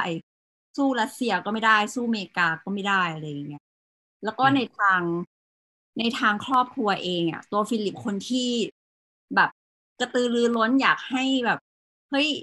คนในครอบครัวสนใจเรื่องวิทยาศาสตร์ หรือว่าแบบเทคโนโลยีใหม่ ๆ ที่มันเกิดขึ้นในโลกใบนี้อะไรอย่างเงี้ย อยากจะแบบ modernize ราชวงศ์หรืออะไรเงี้ยก็ถูกแบบทุกคนในครอบครัวอีกนอ ก็คือแบบก็ดูสนใจเป็นพิธีเสร็จแล้วก็จากไปอะไรอย่างเงี้ยแล้วก็เหมือนแบบดูฟิลิปแบบมีความส t รั g เกิลอะว่าแบบอืมตอน midlife crisis เออตอนที่ได้คุยกับตอนที่ได้คุยกับกับ astronaut ทั้งสามคนน่ะแล้วเขาก็รู้สึกว่าแบบเขาอยากจะทำอะไรแบบนั้นบ้างออกไปเป็นแบบ เหมือนไปเป็นผู้พิชิตอะ เออหรืออะไรอย่างเงี้ยเขาทำอะไรไม่ได้เลยอะไรอย่างเงี้ยเออ อันนั้นอันแรก อันที่สองก็คือตอนตอนที่ห้าก็คือตอน coup ที่แบบเหมือนมี plan ว่าจะรัฐประหารปะอ่าใช่ใช่อ่าใช่ใช่ใช่ก็คือก็อัเลนยกลายเป็นคนโค้คนดที่เด็ดอะไรนะอ่าอะไรนะเลยกลายเป็นโค้ดเด็ดของ EP นั้นที่แบบชอบเอามาแคปอ๋อให้ดูในช่วงนี้ใช่จริงๆอืมขอขอขอเรื่องเรื่องเรื่องเอ่อ ไอไอมูนดัสนิดหนึ่งไอเรื่องเรื่องที่ไปลงดวงจันทร์เนี่ยผมจริงๆผมผมชอบชอบวิธีการเล่าของมันนะคือจริงๆเรื่องทั้งหมดเนี่ย คือบางบางบางบางตอนอย่างไอตอนครูเนี่ยโอเคเข้าใจมันเป็นเหตุการณ์สำคัญเลย แต่ว่าอย่างอย่างไอตอนตอนตอนไอเรื่องดวงจันทร์เนี่ย คือจริงๆอะไอเหตุการณ์เรื่องการการไปลงดวงจันทร์ของนักบินอวกาศเนี่ยมันไม่ได้เกี่ยวอะไรกับราชวงศ์อังกฤษจริงๆหรอกนึกออกมันมันโอเค อาจจะมีการมา มาเจอกันบ้าง ซึ่งไปค้นหลักฐานทางประวัติศาสตร์ก็อาจจะเห็นว่าโอเค นักบินอวกาศมาวังบักกิงแฮมนะ แต่ว่าคนคนคนที่คิดเรื่องอะ เขาต้องต้องคิดไปไกลกว่านั้นในแง่ว่า คือเขาต้องมองว่าเฮ้ยไอสิ่งเนี้ยมันสามารถ reflect ไปกับเรียกว่าเรื่อง character ของตัวฟิลิปเองเรื่อง midlife crisis เรื่องความสัมพันธ์ส่วนตัวของกับเขากับคนรอบข้างกับกับเพื่อนหรือความส t ั u เกิลของเขาเอง แล้วเขาก็ต้องโยงแล้วทำให้ไอเรื่องนี้มันเป็นเรื่องขึ้นมาได้ ซึ่งเออก็ก็ค่อนข้างประทับใจในส่วนนี้ ก็จริงๆ เราคุยกันมาขนาดนี้เราไม่เคยบอกกันนะว่าใครเป็นคนคนเขียนคนเขียนบทเพิ่งจำชื่อเขาได้แล้วก็ลืมไปแล้วปีเตอร์มอร์แกนนะครับ คนเดียวกับที่ทำเรื่องหนังเรื่อง The Queen ปี2006อืมอันนี้ก็ยังอยู่ในอยู่กับราชวงศ์นี่แหละอะแล้วก็เรื่องกลับกลับมาเรื่องตอน coup ใช่ไหม coup แบบ C O U P เนาะรัฐประหาร จะใครจะเล่าไหมครับว่ามันมันเกิด เราอะจำรายละเอียดไม่ได้ จะจำได้แค่ว่ามันจะมีครูเฉยครับคืออะคือคือคือประมาณว่าคนอืมๆรู้สึกว่ามันแบบ เฮ้ยในประเทศที่เชื่อในประชาธิปไตยขนาดนี้อะเออมันยังมีมันวิจะธีรัฐการประหารแบบนี้เหมือนกันเว้ยมันเพราะฉะนั้นมันไม่แปลกที่ประเทศแบบกำลังพัฒนามาสามสิบปีแล้วอย่างประเทศไทยอะใช้ใช้สิ่งนี้เป็นโซลูชันตลอดเวลา คือคือจริงๆในในในในเรื่องเนี่ยคือประมาณว่า แต่เพราะว่าเราเออมีบ่อยมากเลยนะเออ แต่มันใช่มีใช่ปัจจัยไงแล้วแล้วในเรื่องนี้มันไม่สำเร็จด้วยนะ ซึ่งถามว่าไม่สำเร็จเพราะอะไรเนี่ยก็คือคือเล่าเล่าก่อนว่า เออคือคือตัวตัวละครที่เป็นเป็นหลักตอนเนี้ยก็คือลอร์ดเมานต์แบ็ตเทนลอร์ดเมานต์แบ็ตเทนเนี่ยคือประมาณเหมือน เป็นญาติผู้ใหญ่ของฟิลิปเนาะเป็นลุงเป็นญาติผู้ใหญ่ของของของสามีควีนแล้วก็คือเป็นถือว่าเป็น เป็นที่เคารพในในราชวงศ์นั่นแหละ เหมือนเขาก็เคยเหมือนเป็น คือเคยแบบมีอำนาจมีอะไรมาก่อนอะไรเงี้ยแล้วตอนนี้ก็คือเหมือนแก่แล้วไม่ได้ทำอะไร ทีนี้เนี่ย เหมือนสถานการณ์ประเทศตอนนั้นเนี่ย คือคือเศรษฐกิจมันแย่มากรัฐบาลของวิลสันเนี่ยแบบ มีปัญหานู่นนั่นนี่เยอะแยะไปหมด แล้วมันก็เป็นอย่างอย่างอย่างที่บอกก็คือมันเป็นยุคที่แบบอังกฤษตกต่ำมาก ๆ เทียบกับแบบยุคที่ยุคที่แบบอ่าอย่างเขาอย่างหลอดมาประเทศอะไรเงี้ยหนุ่มๆอะไรเงี้ยมันเป็นยุคจักรวรรดิอะไรที่ยิ่งใหญ่ แต่ยุคเนี้ยมันตกต่ำมากๆ จนกระทั่ง มันก็มีเหมือนมันเหมือนมีคนกลุ่มหนึ่งพวกนายทุนพวกอะไรกลุ่มหนึ่งอะที่รู้สึกว่าเฮ้ยเราไม่สามารถทนอยู่ในสภาพนี้ได้แล้ว ก็เลยไปสะกิดหลอดมาประเทศว่าเฮ้ยเรามาก่อ ก่อการยึดอำนาจกันเถอะอะไรเงี้ยเราแล้วมันก็จะมีทำเราไปล็อบบี้ควีนให้ควีนอ่า dissolve parliament กันเถอะเพราะว่าคือคือเขามองว่าคือไอไอไอองค์ประกอบเรื่องสภาเรื่องระบบกฎหมายอะไรทั้งหมดอะมัน คือมันคือไม่เราไม่สามารถออกไปยึดแบบจะจะได้อะไรเงี้ย เพราะว่าด้วยด้วยความที่แบบโครงสร้างประเทศมันถูกวางมาแล้ว เพราะฉะนั้น ถ้าจะแก้ปัญหาทั้งหมดเนี้ยควีนต้องเอาด้วย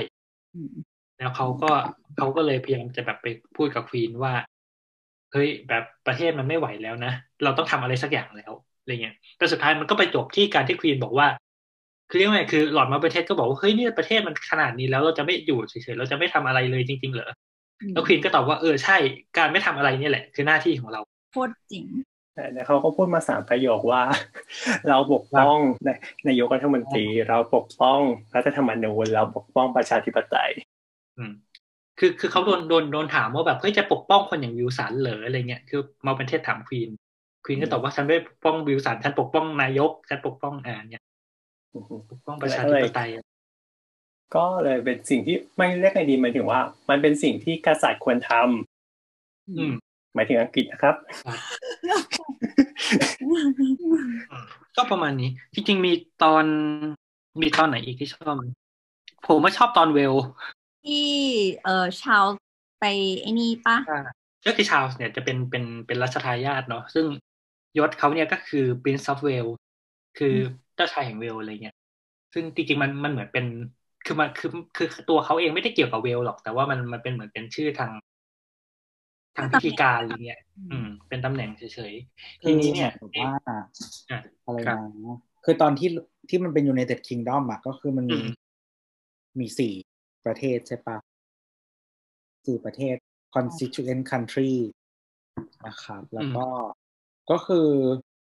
ก่อนที่ก่อนที่จะเป็น United Kingdom อะมันเคยเป็น เขาเรียกว่าอะไร personal union มาก่อน ก็คือแปลว่า personal union แปลว่าก็คือประเทศที่มันเป็นเจ้าของโดยกษัตริย์องค์เดียวกันอะแต่เป็นคนละอืมประเทศกัน ก็คือจำไม่ได้ว่าคิงอะไรแต่ว่าเป็นคิงของทั้งสกอตแลนด์และอังกฤษอะไรอย่างนี้อืมแล้วคือตอนถ้าก่อนหน้านั้นอะคิงของอังกฤษก็เป็นคิงของเวลส์อยู่แล้วมั้ง ถ้าเราจำไม่ผิดนะอืมอืมซึ่ง พอเหมือนมันรวมบัลลังก์แล้วก็ตอนหลังก็เลยรวมชาติด้วยเนี่ยอืมเขาก็เลยไอชื่อตำแหน่งต่างๆ ที่มันตั้งไปในไปในให้ไปอยู่ในแบบประเทศต่างๆ ภูมิภาคต่างๆในอังกฤษก็คือเหมือนตั้งตามตำแหน่งดั้งเดิมที่มันควรจะมาจากที่ต่างๆ แต่ว่าตอนนี้จะสื่อว่าแบบคุณก็ปกครองทุกที่อะไรอย่างนี้ด้วยอืมทีนี้ในเรื่องเนี่ยก็คือ คืออย่างที่บอกชาวจะได้ตั้งเป็น Prince of Wales อะไรเงี้ย ทีนี้เนี่ยเหมือนเหมือนตามธรรมเนียมมันก็จะต้องไปทำพิธีในในปราสาทที่หนึ่งที่อยู่ในเวลส์แต่ว่าประมาณว่าช่วงนั้นนะมันก็มีปัญหาทางการเมืองอะไรเงี้ยว่าคนเวลก็แบบมีส่วนที่อยากเรียกร้องเอกราชนู่นนั่นนี่ด้วยอะไรเงี้ยเหมือนรัฐบาลเขาก็เลยแบบปิ๊งไอเดียว่าเออนี่นะ เพื่อสร้างความประทับใจให้กับคนเวล ให้แบบคนเวลไม่คิดจะแยกตัวออกไปอะไรเงี้ยก็จะส่งชาวไปเรียนภาษาเวลส์อือหือที่เวลสักพักหนึ่งอะไรเงี้ย เพื่อที่ตอนไอพิธีรับรับมอบตำแหน่งเนี่ยเขาจะสามารถแบบพูดสปีชเป็นภาษาเวลส์ได้ ซึ่งก็ไอไอคนที่เรียกว่าไงคนที่ชาวโดนส่งไปเรียนภาษาเวลส์ด้วยดันเป็นเหมือนเป็นแบบเป็นหัวหน้าของคณะก่อการที่แบบจะปจะแบบจะแยกเวลส์ออกเป็นเอกราชอะไรเงี้ย มันก็เลยเป็น เป็นประเด็นที่แบบเพื่อชาวจากที่แบบไม่รู้เรื่องอะไรเลยฉันมามาเรียนภาษาเฉยๆแล้วก็แบบมาเจอกับคอน FLICT อะไรก็ไม่รู้ระหว่างชาติอะไรเงี้ยก็ก็ก็ ก็สนุกดีรู้สึกว่าเหมือนเขาตั้งใจจับคู่ให้มาคู่กับคนนี้ด้วย ให้ต้องต้องคนนี้สอน อันนี้ในนี่คือในทะในในเขาเรียกอะไรนะในความเป็นจริงเลยหรือว่าแบบเป็น fact เลยหรือว่า เออ อันนี้ตามซีรีส์อันนี้ fact อันนี้ไม่รู้จริงแต่แต่แต่ตามตามตาม fact คือคือคนคนที่สอนเขาเป็นเป็นนั่นจริงๆประมาณว่าเป็นเป็นหัวหน้าหรือเป็นรองหัวหน้าพรรคเอกราชของเวลส์อะไรเงี้ยระดับนั้นเลยอะๆว่าเองก็ว่าของนั่นแหละอ่าฮะครับ ของปอนจะชอบ EP ที่สี่ Bubbikins อืมอ๋อ เป็นทำทำเป็นแบบอะไรนะทำเป็นสารคดีออกช่อง BBC เป็นครั้งแรก ใช่ใช่ก็คืออันนี้ก็เลยจะมีพูดถึงตัวแม่ของฟิลิปด้วยที่เป็นแม่ชีเนาะอืมก็คือเปิดเรื่องมาด้วยความที่เขาเขาอยู่ในกรีซเนาะแล้วก็ตอนนั้นกำลังมีปฏิวัติ ใช่ไหมอืมอือฮึ ก็เลยแบบเหมือนตัวเขาอยู่ในโบสถ์แล้วปรากฏว่าเหมือนแบบ คือที่นั่นก็มีความสุดโทรมอย่างเงี้ยเขาเลยแบบต้องขายของเอาเอาเอาของตัวเองออกมาขายอย่างเงี้ยเขาเลยเอาแบบเครื่องเพชรของเขาไปขายเสร็จปุ๊บปรากฏว่าร้านร้านที่รับตีราคา ก็ปรากฏว่าแบบ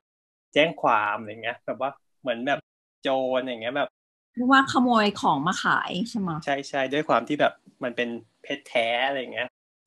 มูลค่าสูงอะไรอย่างนี้ปรากฏว่าจริง ๆ เขาเป็นเจ้าหญิงอะไรอย่างนี้นนี้คือเปิดเรื่องเสร็จปุ๊บก็คือด้วยความที่เหมือนช่วงนั้นก็มีความสั่นคลอนของราชวงศ์เหมือนกันเขาเลยแบบเออทีวี มันก็ยังถือว่าเป็นยุคใหม่ของสมัยนั้นก็เลยแบบเออ ถ้าเกิดเราถ่ายทอดชีวิตประจำวันของภายในราชวงศ์ให้ทุกคนเห็นมันน่าจะดีขึ้น เพราะว่าอ้อใช่ฟิลิปไปสัมภาษณ์ข่าวกับนักข่าว เมริกันว่าเหมือนแบบตัวเองโจรอะไรเงี้ย แบบไม่ได้เพิ่มเขาเรียกว่าไงเงินปีมานานแล้วตั้งแต่อลิซาเบธของราชอะไรเงี้ย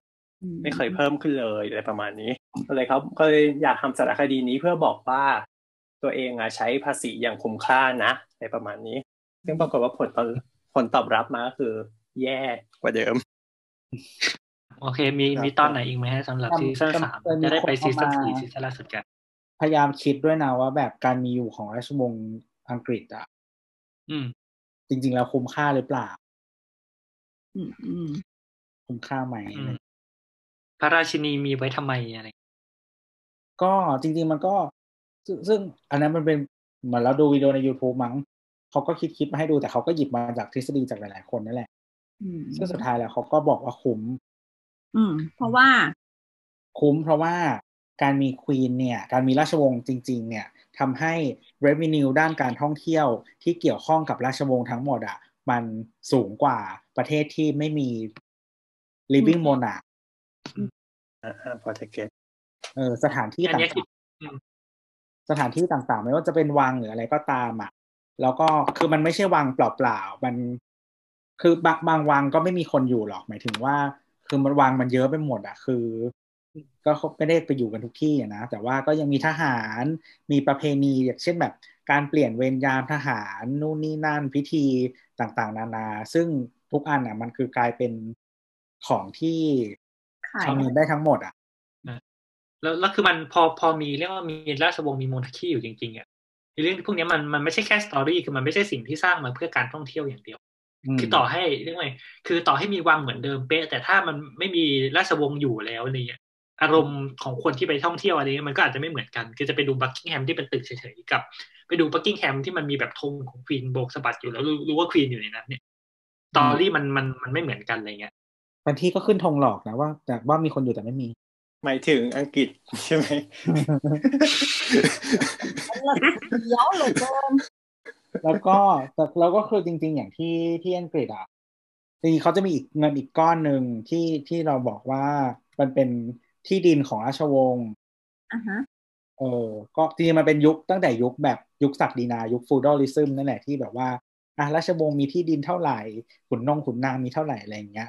ซึ่งมันก็ยังมาที่ดินบางส่วนมันก็ยังอยู่ในอยู่ในนามราชวงศ์จนถึงปัจจุบัน ซึ่งส่วนใหญ่แล้วอะรัฐบาลอะก็จะเช่าแล้วก็ไปทำประโยชน์อืมอืมซึ่งค่าเช่าที่เขาคิดอะหมายถึงว่าที่เงินถ้าเทียบกับเงินที่รัฐบาลให้ราชวงศ์จัด เป็นค่าเช่าอะ มันค่อนข้างถูกอืมอืมถ้าเทียบกับ Market Rate เออ ก็คืออันเนี้ยก็เป็นส่วนหนึ่งที่เอามาคิดในสมการ ซึ่งก็ทำให้มันก็ยังค่อนข้างคุ้มค่าอยู่ อืม แล้วก็อีกส่วนหนึ่งก็คือจริง ๆ แล้วประชาชนเขาก็มีการแบบวิพากษ์วิจารณ์งบการใช้จ่ายต่าง ๆ ของราชวงศ์อะ แม้คือบางอันเป็นแบบงบซ่อมวัง อะไรอย่างเงี้ย งบซ่อมวัง ซึ่งวังก็บางทีก็ไม่ได้ ไม่ได้อยู่ด้วยเป็นที่ท่องเที่ยวอะไรประมาณเนี้ยก็ก็ยังมีวิจารณ์กันเรื่อยๆมันก็เหมือนส่วนหนึ่งมันก็เคยทำให้การใช้เงินของของเขาอะก็คือถูกตรวจสอบแล้วก็เป็นไปในทางที่ประชาชนอาจจะต้องการมั้งเอออะไรอย่างปีที่แล้วก็มีข่าวที่เอ่อเอ่อซ่อมวังบักกิงแฮมปะแล้วก็แบบไม่ไม่ให้ ดูกับ Duchess Sussex ไปไปซ่อม Frogmore เพื่อที่จะยย้ายเขาไปอยู่อะไรเงี้ย แล้วก็อืมงบงบประมาณในการซ่อมมันคือประมาณ2.4ล้านปอนด์ก็คนก็บอกว่า มึงจะซ่อมแพงอะไรนักหนาอะไรเงี้ยเออ แล้วก็ยิ่งยิ่งพอมีข่าวว่า เออแฮร์รี่จะขอ step down จากการเป็น เออ senior royal อะไรเงี้ยก็คนก็เลยเหมือนยิ่งออกมาด่าใหญ่เลยว่า บ้านก็จะไม่อยู่ แต่เพิ่งซ่อมเสร็จเนี่ยนะ แล้วมันเป็นเงินภาษีชั้นทำไมทำแบบนี้อะไรเงี้ย สุดท้ายก็เลยจบตรงที่ว่าทั้งสองคนก็คือรู้กับ Duchess of Sussex เนี่ยก็ต้องคืนเงินให้รัฐบาลไป ก็อันนี้คือตอนเอ่อซีรีส์ไอซีซั่นสามเนาะงั้นไปซีซั่นสี่กันไหมฮะไหนๆก็ไหนๆซีซั่นล่าสุดกันเอ่อฮะหมายถึงว่านี่เราคุยกันมาหนึ่งชั่วโมงสี่สิบหกนาทีแล้ว ครับเพิ่งเริ่มเข้าเนื้อหาอ่า ต่อไปนี้เป็นเนื้อหาหลักนะฮะวันนี้คือนั่นคือนะซีซีซั่นซีซั่นสี่เนี่ยก็คือ จริงๆเป็นคือเรียกว่าภาพภาพที่ค่อนข้างชัดของซีซั่นสี่เนี่ยก็คือมันเป็นการปะทะกันระหว่างผู้หญิงสามคนนะที่ที่แบบบางคนจะพูดก็คือคนนะหนึ่งอะไรนะเมื่อกี้เมื่อกี้แบบไบร์ทบอกกี่คนนะ ผู้หญิงสามคนอ๋อโอเคอ่าก็คือตัวควีนเองเลดี้ไดอาน่าแล้วก็มาร์กาเร็ตทัชเชอร์ที่เป็นนายกนะฮะก็คือทั้งทั้งซีซั่นเนี่ยมีทัชเชอร์เป็นนายกคนเดียว แล้วก็เออส่วนเรื่องเรื่องไดอาน่าเนี่ยคือประมาณว่าเรื่องความสัมพันธ์ระหว่างจริง ๆ เรื่องชีวิตรักของ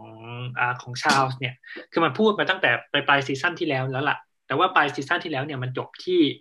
ที่คนรักเก่าของเขาเนาะก็คือคามิล่าอืม แบบแต่งงานไปอะไรเงี้ยแต่งงานกับคนอื่นไป ทีนี้เนี่ยมันก็เลยเอ่อไอซีซั่นเนี้ยเริ่มเริ่มมาเลยชาลส์ก็แบบได้รู้จักกับไดอาน่าแล้วก็ได้แต่งงานกันอะไรเงี้ยหลังจากนั้นก็เป็นความพังทลายของชีวิตแต่งงานระหว่างสองคนนี้นะฮะแล้วก็ความฟาดฟันกันระหว่างควีนและแทชเชอร์ด้วยอะไรหลายๆอย่างครับ อันนี้มันจะแบบโชว์ความเป็นแม่ด้วยว่าเพราะมันมีตอนหนึ่งที่ เออในมัน มีข่าวออกมาว่าลูกชายคือแทตัวแทชเชอร์เองเนี่ยเขามีลูกลูกลูกแฝดอ่าใช่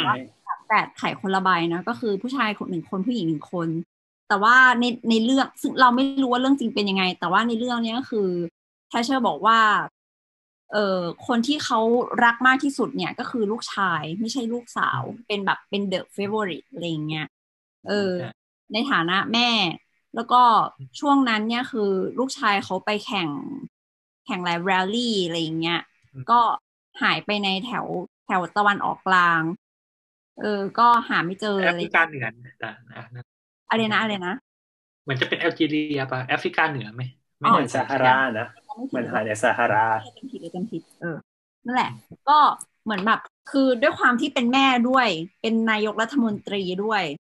ก็แบบข่าวมันเลยยิ่งโด่งดัง แล้วก็แบบเหมือนก็พยายามใช้สภาพกำลังทั้งหลายแหละในการค้นหาลูกชายที่หายไปอะไรอย่างเงี้ย เออ แล้วมันก็สะท้อนกลับมาถึงตัวควีนเองว่า แล้วอย่างควีนเองในฐานะแม่เนี่ยเขามีลูกคนโปรดไหมเออมีลูกคนโปรดไหมด้วยคือเหมือนเขาไม่เคยถามตัวเองมาก่อนเลย เขารู้สึกว่า เป็นแม่แม่ก็ต้องรักลูกเท่า ๆกันสิอะไรอย่างเงี้ย นี่คือความถูกต้องที่สุดแล้วแล้วเขาก็ได้เอาใจใส่ลูกแต่ละคนอย่างถูกต้องแล้วอะไรอย่างเงี้ยเออ ในความเป็นจริงเนี่ย ก็คือพอหลังจากที่เอ่อ Queen ขึ้นครองราชย์แล้วอะเขาก็ต้องไปไป world tour เนาะไปแบบไป visit ประเทศต่างๆ ที่ตัวเองเคยเป็นเจ้าของอะไรเงี้ย แล้วมันมีช่วงหนึ่งที่จะต้องไปออสเตรเลีย ซึ่งตอนนั้นทั้งชาลส์กับแอนก็ยังเป็นเด็กแบบเด็กมากๆเลยเงี้ยแล้วเอ่อ Queen กับเอ่อเจ้าชายฟิลิปอะก็เหมือนกับว่าหายไปเลยเดือนครึ่งอะไรเงี้ยหกสัปดาห์หรืออะไรประมาณอย่างนั้นอะคือเราไม่แน่ใจว่าหกสัปดาห์หรือหกเดือนเลยอะไรเงี้ยเออก็คือไม่เอาลูกไปให้ก็ให้แนนนี่เลี้ยงอยู่ที่อังกฤษ ตัวเองก็ไปทำงาน แล้วก็คิดว่ามันคือสิ่งที่ถูกต้องแล้ว เพราะว่าถ้าเกิดว่าเอาลูกไปเนี่ย ลูกก็อาจจะ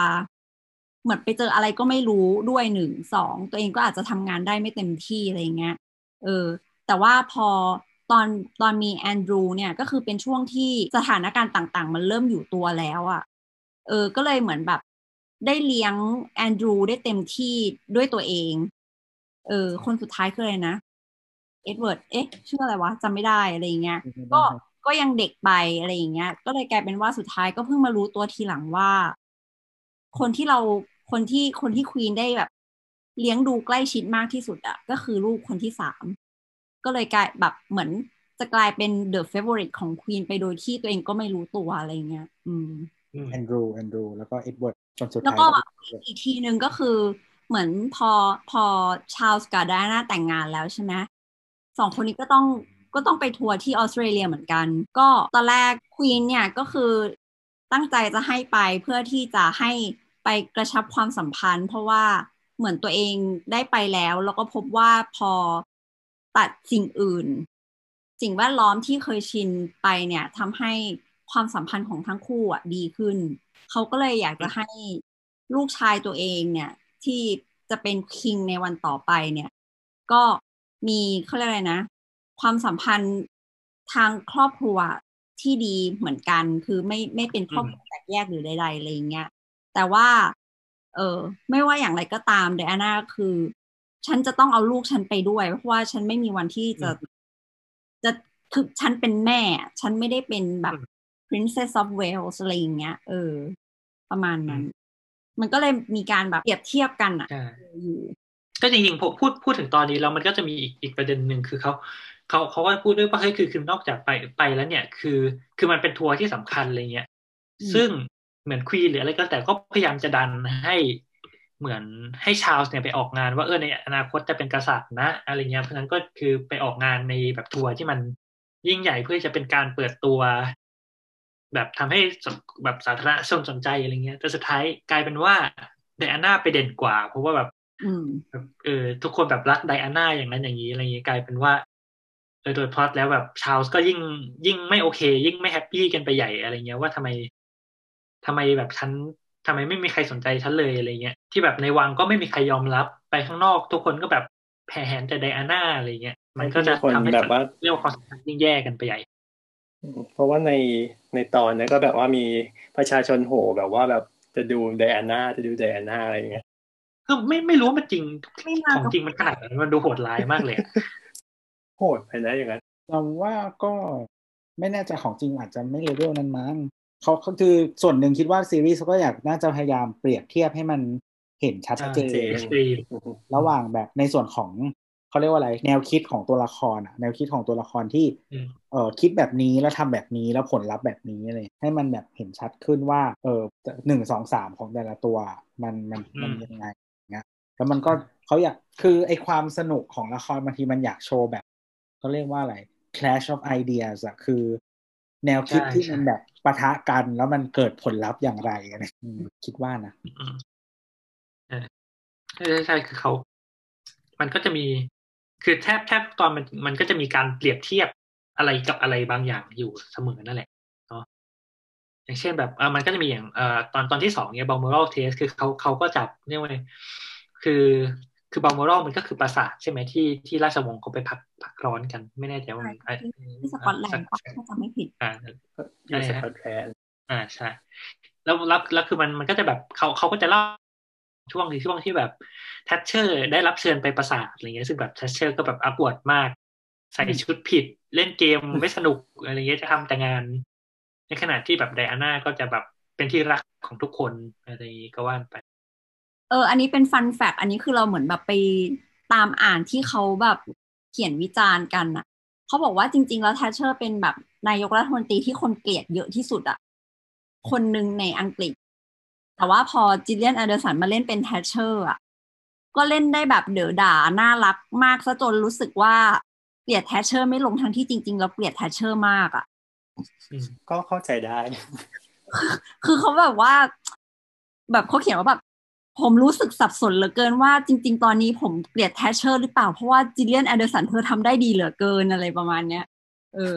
สนุกดีโดยนะเฉพาะโดยเฉพาะ EP ที่สองนี่คือแบบใช่เดือดใช่ดาดี เออคือเรารู้สึกว่าถ้าไปดู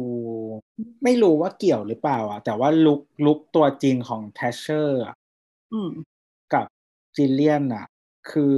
ถึงแม้ทำสิ่งเดียวกัน เราก็มันได้ vibe ไม่เหมือนกัน เรารู้สึกว่าตัวจริงเขาจะดูแข็งแข็งๆกว่านี้นิดนึงอะ ใช่ใช่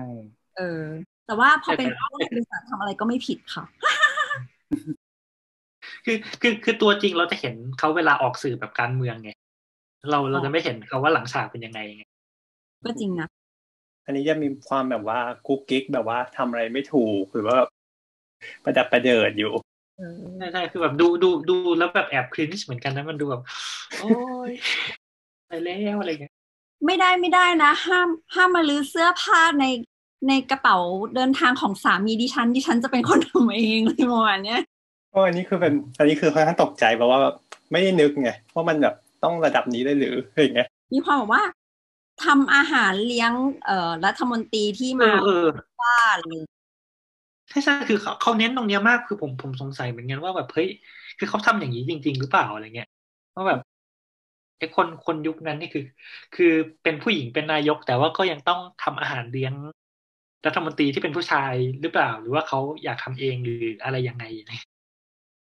เออเราไม่แน่เพราะว่าแต่เพว่าราะว่าอย่าง EP EP ที่หนึ่งที่เปิดมาแล้วก็แบบไอ้นะก็คือยังเห็นเทชเชอร์รีดผ้าอยู่เลยเออรีดผ้าให้สามีใช่ใช่ใช่แต่เราคิดว่าเราคิดว่ามันดูเป็นเน้นเนาะวัฒนธรรมของแบบยุคนั้นน่ะอือฮึ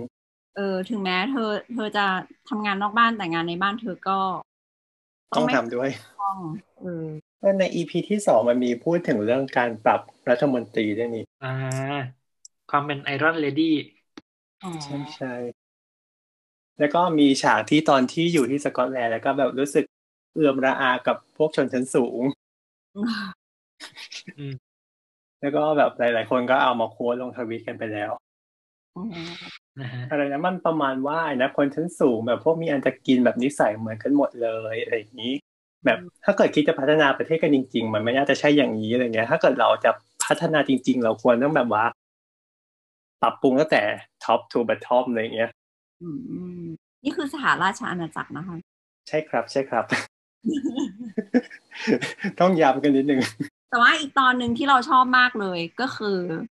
เอ่อตอนที่ห้า ชื่อว่าเฟแกนอ่าเฟแกนเนี่ยคือเป็นเป็นนามสกุลของไมเคิลเฟแกนซึ่งอืมเอ่อตามตามสิ่งที่เกิดขึ้นจริงก็คือ เอ่อไมเคิลเฟแกนเนี่ย ลักลอบเข้าไปในพระราชวังบักกิงแฮม แล้วก็ไปจนถึงแบบห้องนอนของ Queen เออ แล้วก็ เออสุดท้ายก็ก็โดนตำรวจจับไปอะนะ แต่ว่า เออคือในเรื่องเนี่ย มันมันมันเปรียบเทียบอะคือตั้งแต่ตอนต้นๆใช่ไหมเขาก็ให้เห็นเปรียบเทียบว่าแบบชนชั้นสูงใช้เวลาต่อคิวไปกับการทำอะไร แล้วก็ช่วงนั้นยิ่งแทชเชอร์ เป็นนายกรัฐมนตรี อัตราการว่างงานมันสูงมาก แล้วก็คนมันก็ต้องเสียเวลาต่อคิวเพื่อที่จะไปรับสแตมป์ไอ้แบบช่วยเหลือ ที่จะแบบให้ allowance แต่ละ week็เลยประมาณเนี้ยเออ มันก็แบบ เจอความ struggle และตัวเฟแกนเองในเรื่องอะ่ะ ก็คือเหมือนโดนศาลสั่งไม่ให้แบบไปเจอลูก เพราะว่าตัวเองก็คือไม่มีงาน ไม่มีเงิน เอ่อมีเขาเรียกนะ ภาวะกึ่งกึ่งจะมีภาวะทางจิตที่ไม่ปกติอะไรอย่างเงี้ยศาลก็เลยเหมือนแบบสั่งว่าให้คนที่เป็นแม่คือคือแฟนเขาที่เลิกกันไปแล้วเนี่ย ได้ดูแลลูกอะไรเงี้ย แต่ตัวเขาก็อยากเจอลูก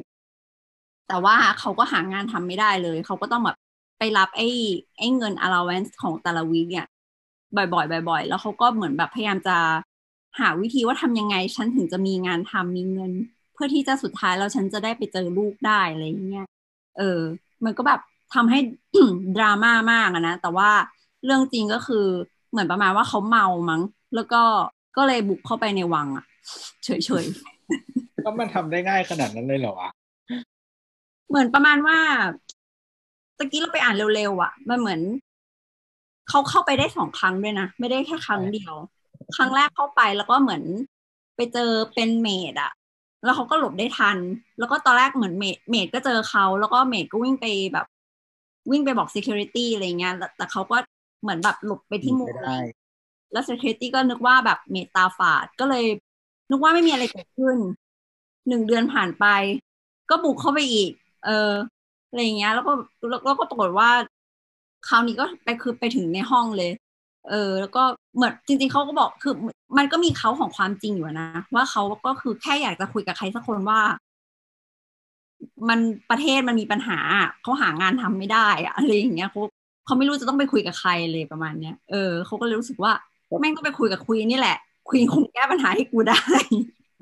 แต่ว่าแบบเทนดาวนิงสตรีทนี่คือไม่ไป เอ้ยเขาพยายามจะไปแล้วเว้ยตอนแรกเขาเขาเขาไปเหมือนแบบในเรื่องเนี่ย พอเขาเข้าคิวไปรับไอ้ตัวสแตมที่ได้ allowance ใช่ปะแล้วเขาก็บอกเขามาทุกอาทิตย์เลย แล้วก็คุณเจ้าหน้าที่อะก็ต้องบอกว่าฉันก็ต้องทำงานของฉันแบบนี้แหละอะไรเงี้ยฉันแก้อะไรให้คุณไม่ได้หรอก แล้วเขาก็ถามว่าแบบถ้าเกิดว่าผมต้องการจะแก้ปัญหาแบบที่ที่ทำให้แบบคือคนที่จะตัดสินใจเรื่องเนี้ย คือใครก็ก็ถามต่อขึ้นไปเรื่อยๆอะไรเงี้ย จนแบบครั้งหนึ่งถามรัฐมนตรีมั้งรัฐมนตรีบอกว่าเออไปถามสสอะไรเงี้ย สุดท้ายแล้วเขาก็เลยบอกว่าแบบอ๋อควีนแบบหัวหน้าหัวหน้าของผมก็คือควีนครับเลยมันเนี้ยเขาก็เลยแบบไปหาได้นะก็เลยบุกเข้าไปในพระราชวังเลยจบเรื่องจบราวอะไรอย่างนี้ เออ แต่ว่าเหมือนจริง ๆ แล้วเหตุการณ์จริงเขาก็ไม่ได้คุยกันนะ ประมาณว่า พอพอเข้าไปในเข้าไปในห้องนอนได้แล้วอะไรอย่างเงี้ย ก็ควีนก็เหมือนถูกปลุกโดยแบบ เออทำให้รู้ตัวว่ามีคนเข้ามาอย่างเงี้ยควีนก็แค่ถามว่าเป็นใครแล้วก็เรียกตำรวจเลยอะไรประมาณเนี้ยเออแต่ชอบอีพีนี้ตรงที่การแสดงของโอลิเวียก็คือดีเหมือนกันนะ อ๋อใช่ใช่ใช่คือเขาแบบดูแบบเก็บอารมณ์ได้ดีมาก เออ คือตกใจแต่แบบเก็บอารมณ์แล้วจนกระทั่งแบบเฟเก้งออกไปแล้วแบบ ก็คือแบบว่าหมดหมดลุกแล้วอะ หมดสภาพไปเลย What do you want from me อ๋อแล้วก็อีกอันหนึ่งอีกอีพีหนึ่งที่เราทำให้เราแบบ ตอนแรกเราเราแบบ เราจำได้ว่ามันลอนช์วันที่สิบห้าใช่ป่ะเราก็ดูแบบดูตั้งแต่แรกเลย ดูตั้งแต่วันที่สิบห้าเลย จนถึงไปถึง EP ที่เจ็ดคือ EP ว่า the hereditary principle เออ ซึ่งมัน พูดเรื่องแบบ mental health issue เลยประมาณเนี้ยก็ในในยุคหนึ่งอะ การที่คนมีปัญหาทางจิตเนี่ย จะถูก ถือว่าเป็นของที่มีดีเฟกต์อะ เป็นของมีตำหนิ แล้วก็ไม่สามารถที่จะมาอยู่กับสิ่งที่ปกติได้เหมือนถือว่าเป็นของผิดปกติอะไรเงี้ยเขาก็เลยเอาไปเก็บร้ายจัง ให้ให้ไปอยู่แบบสถานที่สถานที่หนึ่งไปเลยอะไรเงี้ยซึ่งเอ่อในทางประวัติศาสตร์ ซึ่งซึ่งไม่รู้ขนาดไหนนะแต่แต่คือในเรื่องเนี่ยเขาก็บอกว่าญาติพี่น้องทาง Queen Mum เนี่ยมีปัญหาทางจิตก็คือก็คือถ้าเกิดว่าดูในเรื่องอะ จะเห็นว่าน่าจะน่าจะนะ ถ้าดูจากรูปร่างหน้าตาอะไรประมาณเนี้ยก็คือเป็นดาวน์ซินโดรม แต่บางคนก็คือมีปัญหาทางสมองอะไรประมาณเนี้ย ก็คือเป็นดูเหมือนจะเป็นแบบ retard หรือว่าแบบเป็นพวก learning disorder ต่างๆอะไรเงี้ย ก็คือนั่นแหละ แล้วก็มีช่วงที่ เอ่อ Princess Margaret อะก็ไปเถียงกับควีนมัมว่า เขาเป็นญาติแล้วนะ เขาเป็นลูกพี่ลูกน้องแล้วนะทำไมทำไมแบบทำเหมือนเขาไม่ใช่คนอะเออ แต่ว่าควีนมัมก็ตอบกลับมาว่า เพราะว่าการที่เราถูกบังคับให้อยู่ก็มาเป็นแบบเป็นเลือดบริสุทธิ์อะคือการการที่มีมีมีคราวขึ้นมาเนี่ย เหมือนถูกบังคับให้เป็นสายเลือดบริสุทธิ์อะไรเงี้ยการที่มีตำหนิมวงหมองแม้แต่นิดเดียวก็จะถูกตัดออกไปเลยทันที เหมือนทำให้ให้แบบ สิ่งสิ่งนี้ไม่เกี่ยวกับฉันน่ะ คือทำให้เป็นอื่นไปเลยเลยประมาณเนี้ยเราดูแล้วก็รู้สึกแบบ แม่งโคตรโหดร้ายทารุณจนรู้สึกแบบทริกเกอร์เหลือเกิน ก็เลยหยุดดูไปเลยสองวัน รู้สึกว่าดูต่อไม่ได้แต่คือคือคือมันมันมีประเด็นว่าเอ้ยการเรียกว่าไงคือคือมันมันก็จะมีไดอะล็อกประมาณอธิบายประมาณว่าเนี่ยเฮ้ยไอการสืบต่อบัลลังก์สืบต่ออำนาจทางทางสายเลือดเนี่ยมันมันมันถูกตั้งคำถามได้มากอยู่แล้วแต่ถ้าเกิด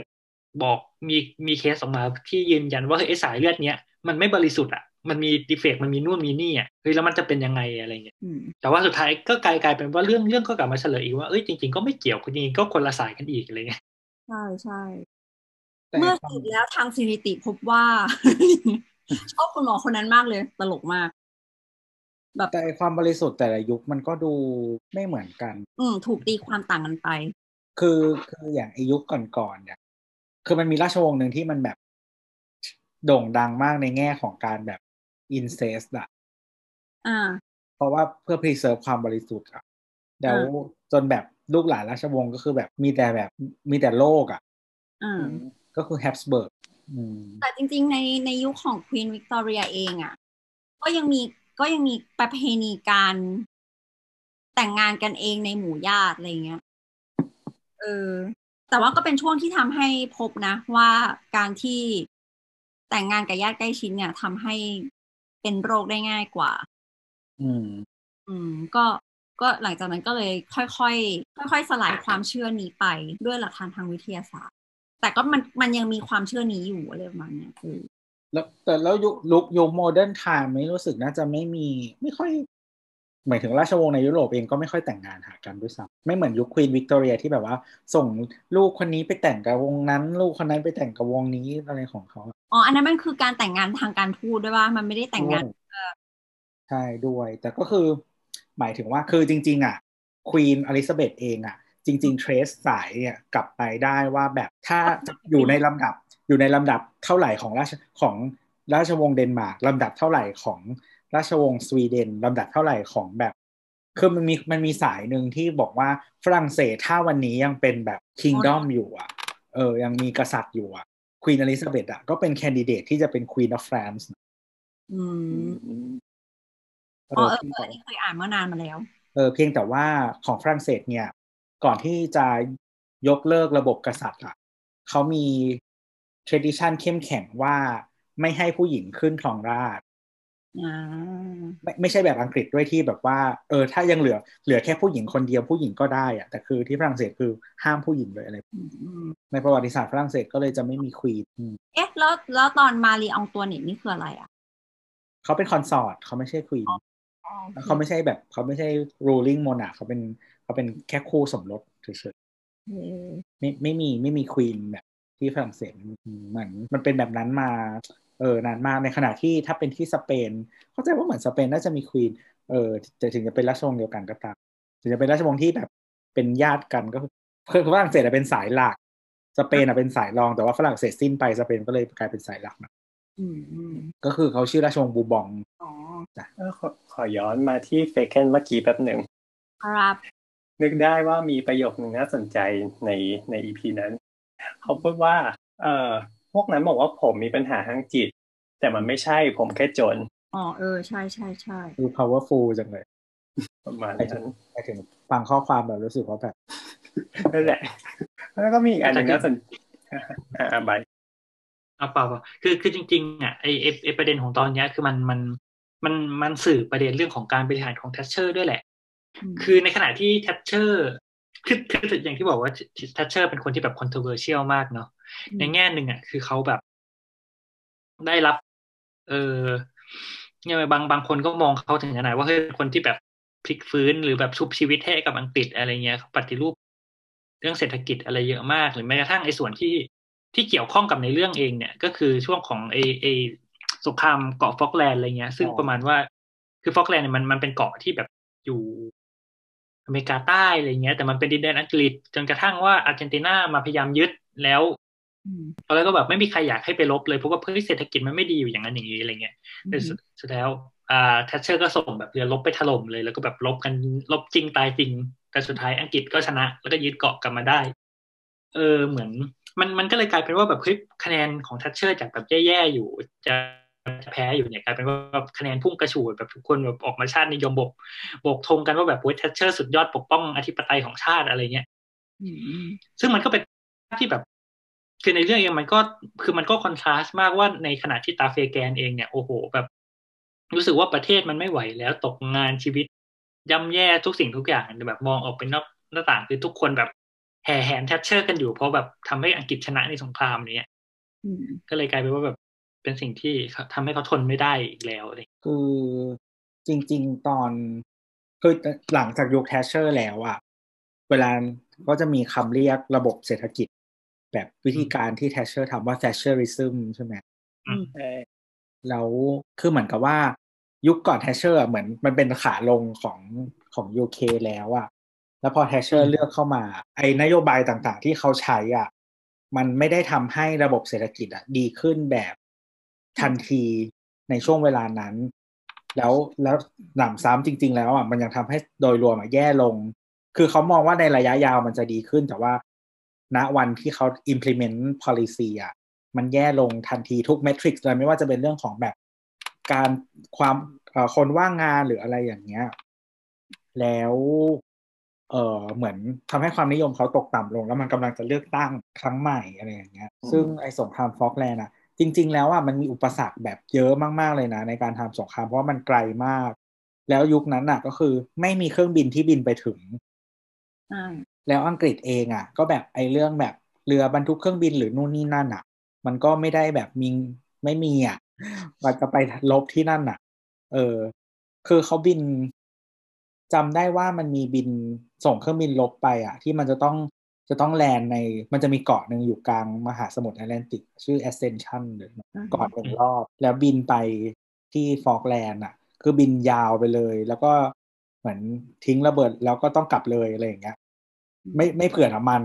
ก็คือถ้าตกก็คือตายอะไรแบบนั้นอะแต่จริง ๆ แล้วอะพูดไอ้เรื่องสงครามอะมันเป็นไม่ไม่รู้เรียกว่าเทคนิคได้ไหม แต่ว่าหลาย ๆ ประเทศอะเขาบูสต์มอรัลของคนในชาติ แต่ความนิยมของผู้นำอะด้วยสงครามมานักต่อนักแล้วอืมอืมมันไม่ใช่เคสแรก แต่ไม่ใช่เคสสุดท้าย อีกอันก็คือที่เห็นได้ใช้ก็คือในอีเลเว่นเนาะอืม มากมาก ขอต่ออีกหน่อยมีประโยคอีกหนึ่งที่น่าสนใจที่ตัวเฟแกนก็ไม่ใช่สิตัวที่จดโค้ดมาเหรอฮะใช่ใช่หลายโค้ดมากพอดีมันน่าสนใจ เพราะว่าแบบเออตัวอลิซาเบธก็คือแบบว่าแบบเข้ามาทำอะไรอะไรอย่างนี้แล้วก็แบบว่าเหมือน บอกว่าเนี่ยบุกรุกสถานที่ส่วนตัวอะไรอย่างนี้ ตัวเฟแกนก็เลยตอบกลับแบบว่านี่คือที่ของรัฐอืมอ๋อมันเป็นทรัพย์สินส่วนพระมหากษัตริย์เว้ยใช่ หมายถึงของอังกฤษ ใช่ใช่ใช่เออก็เลยเป็นดูเป็นเป็นโค้ดที่น่าสนใจดีว่า เออ จริง ๆ ตรงนั้นมันก็คือ ด้วยตัวบางวังบักกิงแฮมมันก็เป็นที่ของทรัพย์สินส่วนพระมหากษัตริย์อะเนาะมันไม่ใช่พื้นที่ส่วนตัว แต่สุดท้ายตัวเฟแกนจริง ๆ เขาก็ไม่ถูกตั้งข้อหาที่เป็นอาญาถูกตั้งข้อหาจับของโรงพยาบาลบ้าอืม โคตรตลกเลย แต่ว่าแต่ว่าเหมือนประมาณตะกี้เราก็ไปอ่านแบบเร็วๆเขาบอกว่าเหมือนกับสุดท้ายแล้วเนี่ย มันทำให้เกิดเป็นกฎหมายอะไรสักอันหนึ่งอะขึ้นมาแบบสมมติถ้าเกิดว่าจะมีเหตุการณ์แบบนี้อีกเนี่ย มันจะถือว่าเป็น criminal แล้วนะ เออ เป็น serious organized crime and police act ปี 2005 ก็อยู่จะควรเพราะว่าเข้าไปได้ขนาดนั้น อ๋อ แล้วก็ความ ความพังของคุณเฟเกนเนี่ย หลังจากนั้นเนี่ยเขาไป cover เพลง God Save the Queen ของ Sex Pistol กับวงวงที่ชื่อ Bollock Brothers แล้วก็เอามาเผยแพร่ก็ตลกดี แล้วก็อ่าฮะอะไรนะอ่ามามาต่อเลยครับอ๋อ แล้วก็อีกทีหนึ่งคือตอนปี 2011 เนี่ยแบงซี่แบงซี่ที่เป็นอาร์ติสที่เราไม่เคยเห็นหน้ากันเนี่ย เขาทำสารคดี ชื่อเรื่อง The Antique Roadshow ก็คือเหมือนแบบไปสัมภาษณ์คนที่ทำอะไรประหลาดประหลาดๆในที่สาธารณะ ก็ไปคุณแบงซี่ก็เลยไปคุยกับคุณเฟแกนเนี่ยแหละ ว่ามันเกิดอะไรขึ้นอะไรเงี้ยเออกลายเป็นคนดังไปเลยอะแล้วก็มีหน้าล่าวิกิพีเดียอะไรนะ มีหน้าในวิกิพีเดีย อ๋อ ใช่ใช่ใช่แล้วก็ล่าสุดก็คือเหมือนเป็น โปรแกรมเอ่อวิทยุอะไรสักอย่างหนึ่งอะ ก็ไปสัมภาษณ์เขา ซึ่งตอนเนี้ยเขายังมีชีวิตอยู่นะ อายุเจ็ดสิบเออ ก็ไปสัมภาษณ์เขาแล้วเขาก็บอกว่าเขาดูแล้วเขาเขาเซ็งมากเลยเขารู้สึกว่าคาสเนี่ย คนที่แสดงเป็นตัวเขาใน The Crown เนี่ย แม่งไม่หล่อเลย ครับโอ้โหแล้วเราก็เหมือนแบบคำถามสุดท้ายอะ เหมือนแบบดีเจก็ถามอะไรก็ไม่รู้อะเขาก็บอกว่า ทำไมคุณไม่คาสเรดแมนมาเป็นผมล่ะเรดเมนคือคนที่แสดงเป็นเป็นศาสตราจารย์ฮอว์กิงส์ในอ๋ออ่าฮะเออแบบ โอ้โห มึงเอาเรดเมนเลยเหรอ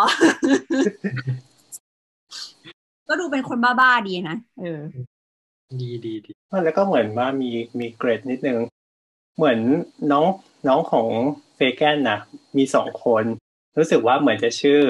อลิซาเบธกับมาร์กาเร็ตว้าวจริงเหรอ ใช่เจ๋งว่ะ ไม่รู้ความบังเอิญหรือตั้งใจอะไร แต่ชื่อฝรั่งเขาก็วนๆอยู่แล้วนะ แต่ชื่อแบบเป๊ะมาก อลิซาเบธและมาร์กาเร็ตอืมมีอีพีไหนอีกเอ่อจริงๆ พูดถึงควีนกับมาเอควีนกับแทชเชอร์ก็จะมีอีกตอนหนึ่งก็คือตอนที่แปดนะฮะชื่อแบบชื่อตอนสี่สิบแปดตอนหนึ่งใช่ไหม คือตอนตอนตอนที่พูดถึงเรื่อง Commonwealth เลยอะ อ๋อเออ ใช่ใช่ก็คือตอนนั้นประมาณว่า เอ่อคือมันมันก็จะมีการประชุมของ Commonwealth ของเครือจักรภพเนี่ย จากแบบหลาย ๆ ประเทศมาประชุมรวมกันอะไรเงี้ย แล้วช่วงนั้นอะ เออแอฟริกาใต้ผมเข้าใจว่าน่าจะอยู่ใน Commonwealth ปะ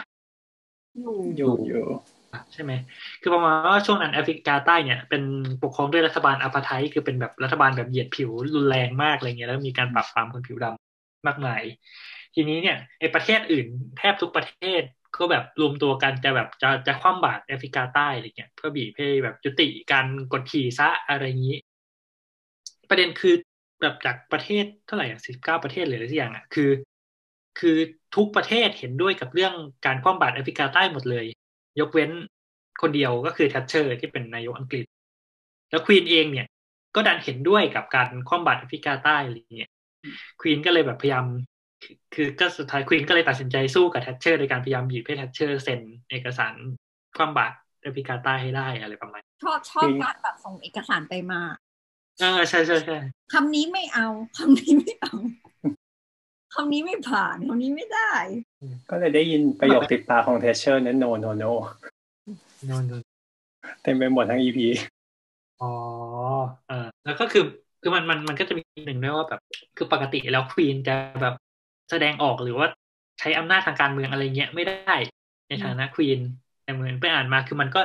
คือไอไอไอไอข้อจำกัดตรงเนี้ยมันใช้เฉพาะควีนในฐานะที่เป็นกษัตริย์ของของยูเคนึกออกป่ะกษัตริย์ของอังกฤษ แต่ว่าในกรณีเนี้ยควีนถือว่าเป็น head of commonwealth คือเป็นเป็นประมุขของเครือจักรภพซึ่งเป็นคนละอย่างกับการเป็นกษัตริย์อังกฤษก็เลยกรณีนี้ควีนก็เลยแบบเหมือนสามารถ take act ได้คือ ตอนนั้นเข้าใจว่ายังเป็นเขาเรียกว่าคือทุกวันเนี้ยคำศัพท์มันจะมีคำว่า Commonwealth Realm ก็คือ ประเทศที่ยังเป็นควีนเป็นกษัตริย์จริง ๆ อะ กับ Commonwealth of Nation อันนี้ก็คืออืมประเทศที่อยู่ในเครือจักรภพเก่า ไม่ว่าจะควีนจะยังเป็นกษัตริย์อยู่หรือไม่ก็ตามอ่าใช่แต่ว่าในยุคนั้น ไม่แน่ใจเข้าใจว่า คือน่าจะมี Commonwealth Realm เยอะกว่านี้อืมเยอะกว่าปัจจุบันอะไรครับ ซึ่งก่อนหน้าก่อนหน้าที่จะไอซีซั่นเนี้ยลอนออกมา เราเพิ่งได้ดู Invictus ซึ่งก็มีใน Netflix เหมือนกัน ก็คือเป็นเรื่องที่ Morgan Freeman อะแสดงเป็นแมนเดลาอ่าช่วงที่ได้รับเลือกตั้งเป็นประธานาธิบดีผิวสีคนแรก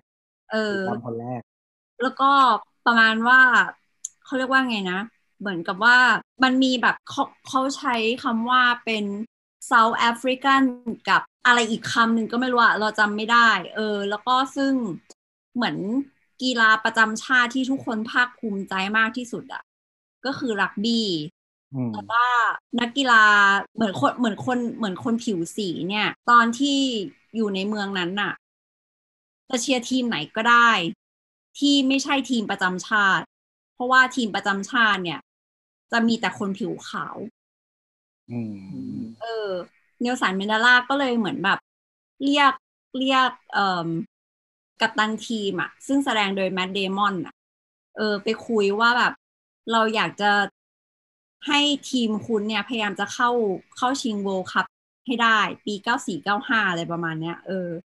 นั่นแหละ แล้วก็ก็คือเป็นการใช้เหมือนประมาณว่าทำให้ทั้งคนคน ผิวสีแล้วก็คนขาวเนี่ย มา reunite ด้วยกีฬาอืมเออ ซึ่งเรื่องเรื่องเรื่องนี้ก็คือเป็นเหตุการณ์ที่เกิดหลังจากอันนี้แหละ ในในอีใน EP ที่แปดเออก็สนุกดีถ้าเกิดว่าใครอยากจะไปตามดู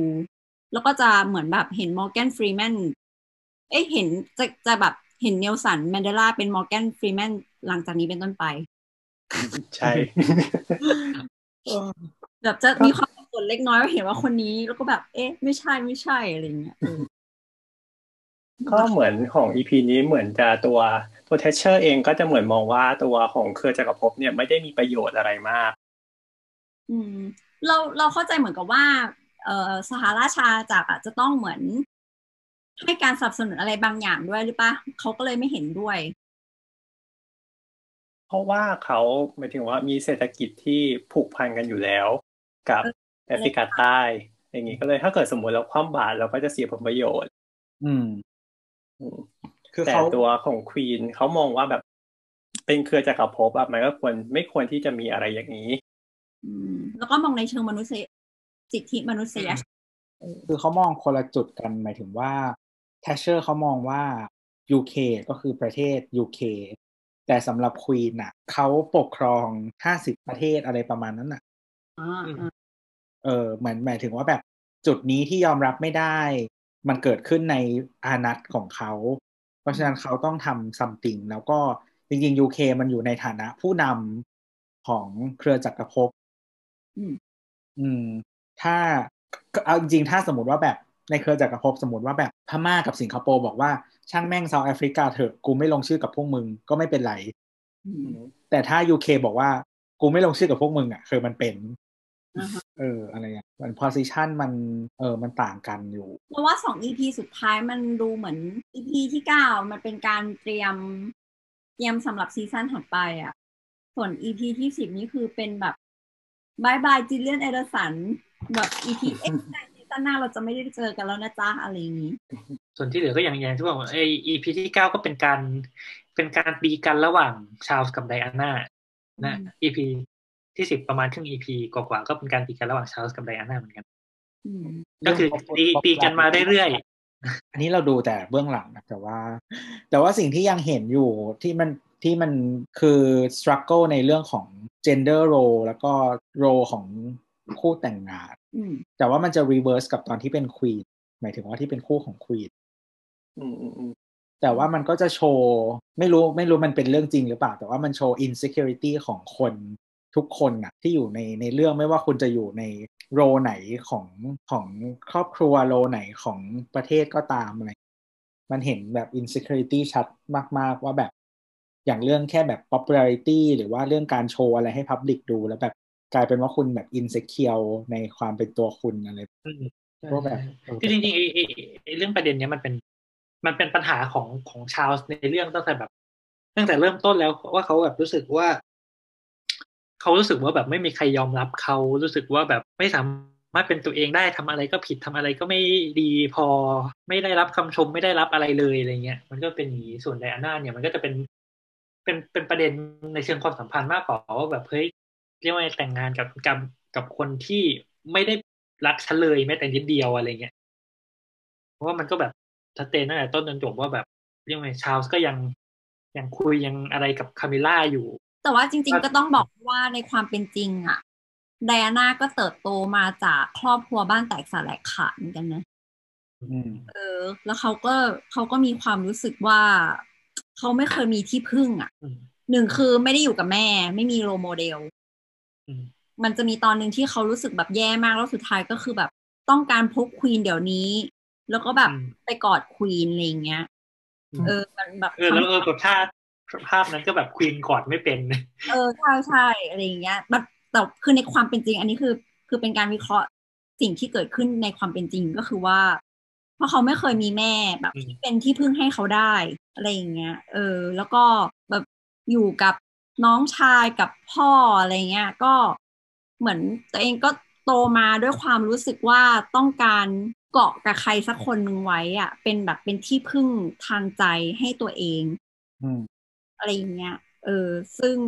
พอมาเจอชาลส์แล้วก็รู้สึกว่า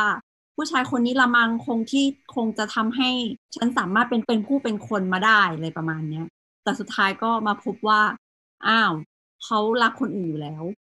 อะไรอย่างเงี้ยมันก็เลยเหมือนแบบเหมือนพังแบบเห็นกันหมดเห็นว่าแม่พังยังไงตัวเองแบบพังตามแม่เลยหรืออะไรประมาณเนี้ยเออ แล้วก็แต่ว่ามันก็มีคนบอกนะว่าแบบผู้หญิงผู้หญิงประเภทที่แบบสนิทกับเอลตันจอห์นเธอคิดว่าจะเป็นคนเรียบร้อยจริง ๆ หรออะไรเงี้ยนึกออกปะมันจะมีบทวิเคราะห์มาว่าแบบ เฮ้ยถึงแม้ว่าจะดูไดอาน่าดูเป็นผู้หญิง naive ดูแบบกระจุ่มกระจิ๋มดูไม่ค่อยพูดดูช่างดูขี้อาย ดู virgin ดูแบบไรเลียงสาขนาดนี้อะไรเงี้ย แต่ดูเพื่อนสนิทนางแต่ละคนสิ ไม่ธรรมดาเลยอะไรเงี้ยก็จะมีมีเขาก็เขาเขามีคนแบบออกมาวิเคราะห์แบบ body language อะว่าแบบ เฮ้ย อีนี้มันแบบแรดเงียบเหมือนกันนะ อะไรอย่างเงี้ยเออ ประมาณใช่เนี้ย EP นี้ EP นี้มีไดอาน่าเต้นด้วยเออเออแล้วก็มีไปติดหิมะกันเนาะอ๋อใช่ซึ่งซึ่งมันทำให้เรื่องมันแดงอืมทำให้เหมือนแบบ เอ่อสาธารณชนหรือว่านักข่าวอะรู้ว่า เออคู่เนี้ย มีปัญหากันอืมเออพอพอพอพูดเรื่องนี้ก็จำจำได้มันมีโค้ดน่าจะเป็นของของ Princess Anne บางที่พูดพูดเรื่องเนี้ยประมาณว่าไอไอเรื่องความสัมพันธ์ระหว่างชาลส์กับไดอาน่าเนี่ย มันเป็น ตัวอย่างแค่ไม่กี่ตัวอย่างของการที่สื่อหรือแบบหนังสือพิมพ์ลงข่าวน้อยกว่าความเป็นจริงอืมประมาณนี้อะอ๋อแต่ว่าแต่ว่าทำให้กลับไปนึกถึง EP แรกของซีซั่นนี้เลยว่า สิ่งที่สำคัญที่สุดก็คือ เอ่อ Lord Mountbatten ตายอ่าใช่ใช่ใช่ใช่ซึ่งการตายของเขาเนี่ยส่งผลสำคัญต่อชาลส์เหมือนกัน เพราะว่าเหมือนกับว่า เอ่มจาก EP ก่อนๆนะเราก็จะเห็นว่าฟิลิปเนี่ยพยายามที่จะ train ลูกชายขึ้นมาเพื่อแบบให้แข็งแกร่งอะแต่ว่าโดยธรรมชาติของชาลส์แล้วไม่ใช่คนแบบนั้นอะไรเงี้ยแล้วคนที่เหมือนเข้ามาเป็นตัวกลางแล้วก็คอยคอยแบบปลอบคอยสอนหรือว่าคอยประสานงานทั้งสองคนนี้ให้อะก็คือหลอดมัลเบเทนแล้วก็ชาลส์ก็เลยแบบ รู้สึกรู้สึกรักหลอดมัลเบเทนเหมือนเป็นพ่ออีกคนหนึ่งทั้งที่จริงคือเป็นปู่อะไรเงี้ยเอออมประมาณนั้น แล้วพอพอ หลอดเสียชีวิตก็คือ ก็รู้สึกแบบเหมือนแบบพังทลายอะ เออ รู้สึกแบบ ยิ่งยิ่งแบบ ไม่รู้ว่าหลังจากนี้ไปฉันจะหันหน้าไปพึ่งใครได้เออ อะไรประมาณนี้ ซึ่งตัวฟิลิปเองก็เคยมีความรู้สึกอย่างไรกับตัวหลอด เพราะว่าหมายถึงว่าแบบด้วยความที่ไม่ได้อยู่กับพ่ออย่างเงี้ยก็เหมือนลุงก็เหมือนแบบเป็นที่พึ่งให้ตลอดแต่ปุ๊บพอพอมีชาลส์ขึ้นมาเขาก็เปลี่ยนจากฟิลิปมาเป็นชาลส์อย่างเงี้ย ก็เหมือนแบบโดนโดนทอดทิ้งไปอีกทีนึงอืมนี่แหละมีแต่คนแบบแตกสลายในบ้านนี้ อืมแล้วก็คือแบบมีคนวิเคราะห์แล้วก็พูดคำนี้เลยอะว่าแบบการที่ทำให้เราเห็นเห็นแบบการแตกสลายของคนในครอบครัวนี้ใช่ใช่คำนี้เลยจบค่ะพอพูดสี่พอพูดถึซีซั่งนอีพอพูดถึง EP หนึ่งอ่าๆๆนึกถึงเอาๆอีกอีกฉากหนึ่งที่มันแบบไดอาน่าเจอกับชาวอ่าฮะ ตอนที่ที่ที่เป็นที่จอดรถอะปะที่กำลังจะขับรถออกไปแล้วแดน่ามาขวางอะอ่าฮะอ่าฮะอืมก็แบบยืนคุยกันซะนานแล้วก็แบบข้างหลังก็บีบแต่ไล่เช้าซึ่งอันนั้นไม่เป็นความจริงนะคะ ไม่น่าทำอย่างนั้นได้เนอะเหมือนเหมือนเหมือน เอ๊ะ ไม่ใช่เด็กการที่เขาเจอกันครั้งแรกอะไม่ได้เจอที่บ้าน เขาเจอกันตอนไปล่าสัตว์แต่ว่าไม่ไม่ได้เจอกันรูปแบบนั้นจริงเออไม่ไม่ได้เจอกันรูปแบบนั้น แต่ว่าบทสนทนาไอ้ไอ้ตอนเจอเจอตอนขับรถอะไม่แน่ใจว่าจริงหรือไม่จริง แต่บทสนทนาจริงก็คือว่าไดอาน่าไปแสดงความเสียใจเรื่องหลอดมา b บ t เทนแต่ว่าชาลส์เนี่ย ตีความการ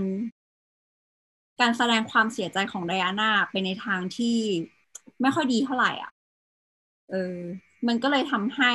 ความสัมพันธ์ของสองคนเนี้ยมันแบบ ลึกๆ มันก็รู้สึกแบบไม่ดีอะ เออต่อกันประมาณนั้น เราเริ่มรู้สึกว่าเราเสียงหมดแล้ววะใกล้ใกล้ใกล้จบแล้วอันนี้จบสี่ซีซั่นแล้วเนาะใช่ใช่ๆใช่ใช่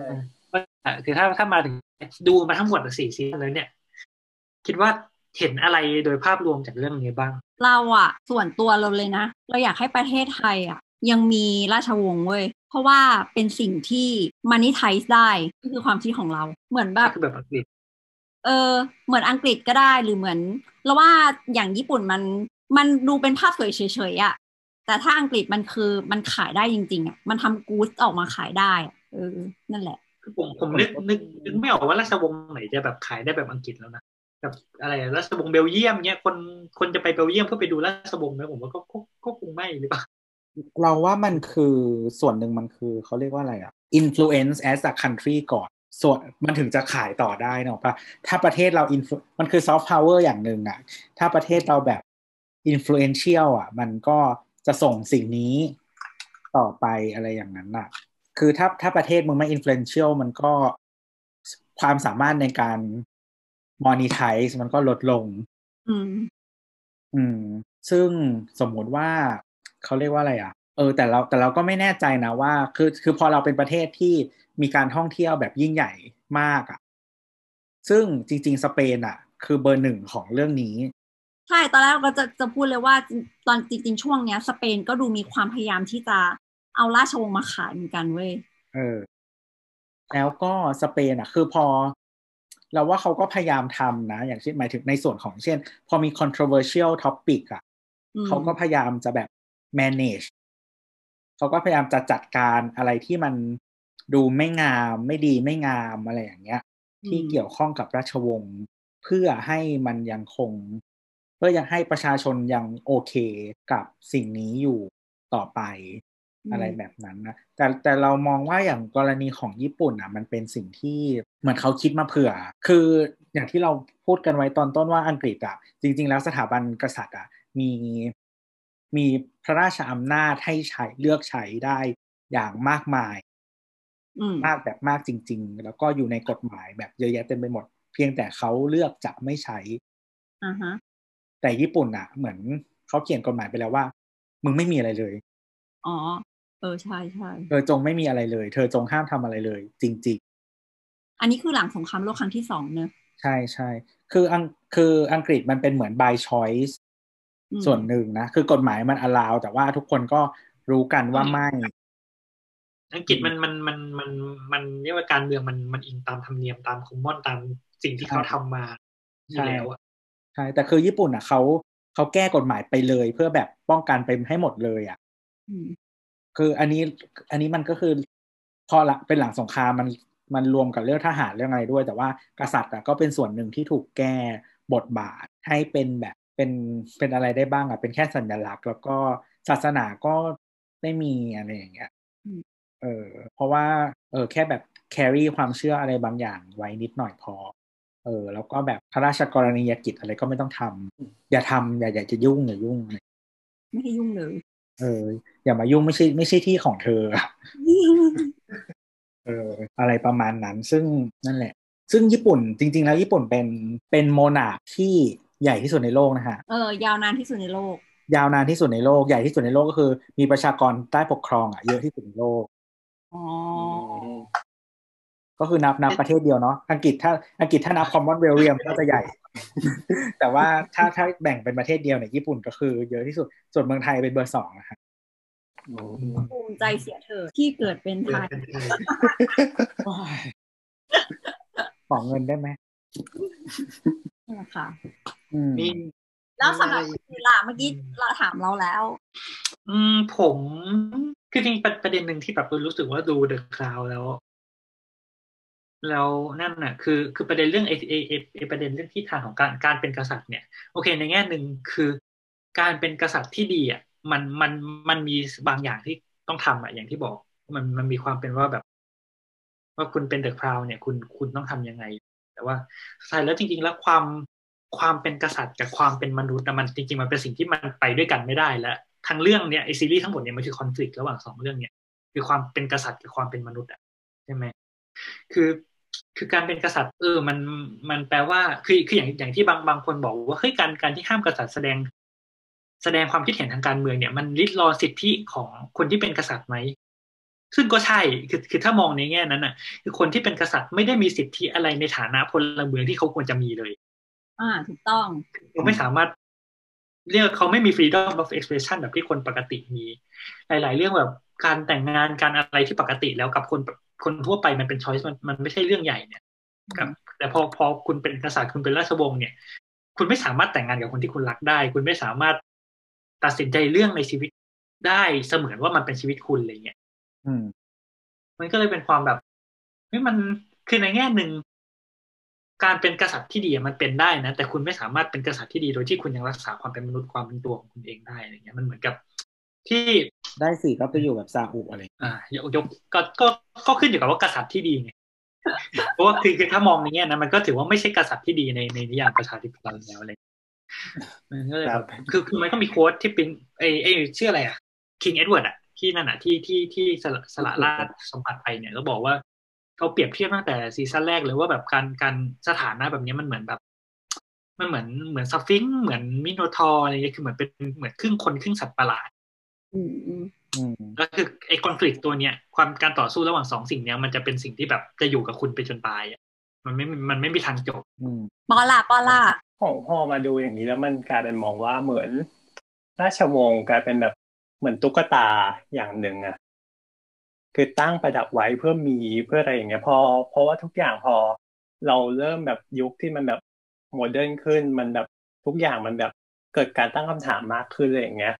การอยู่แบบเดิมมันมันเป็นไปได้ยากมากขึ้นนะในรูปแบบการใช้ชีวิตแบบเดิมอะทุกๆอย่างมันดูแบบว่าต้อง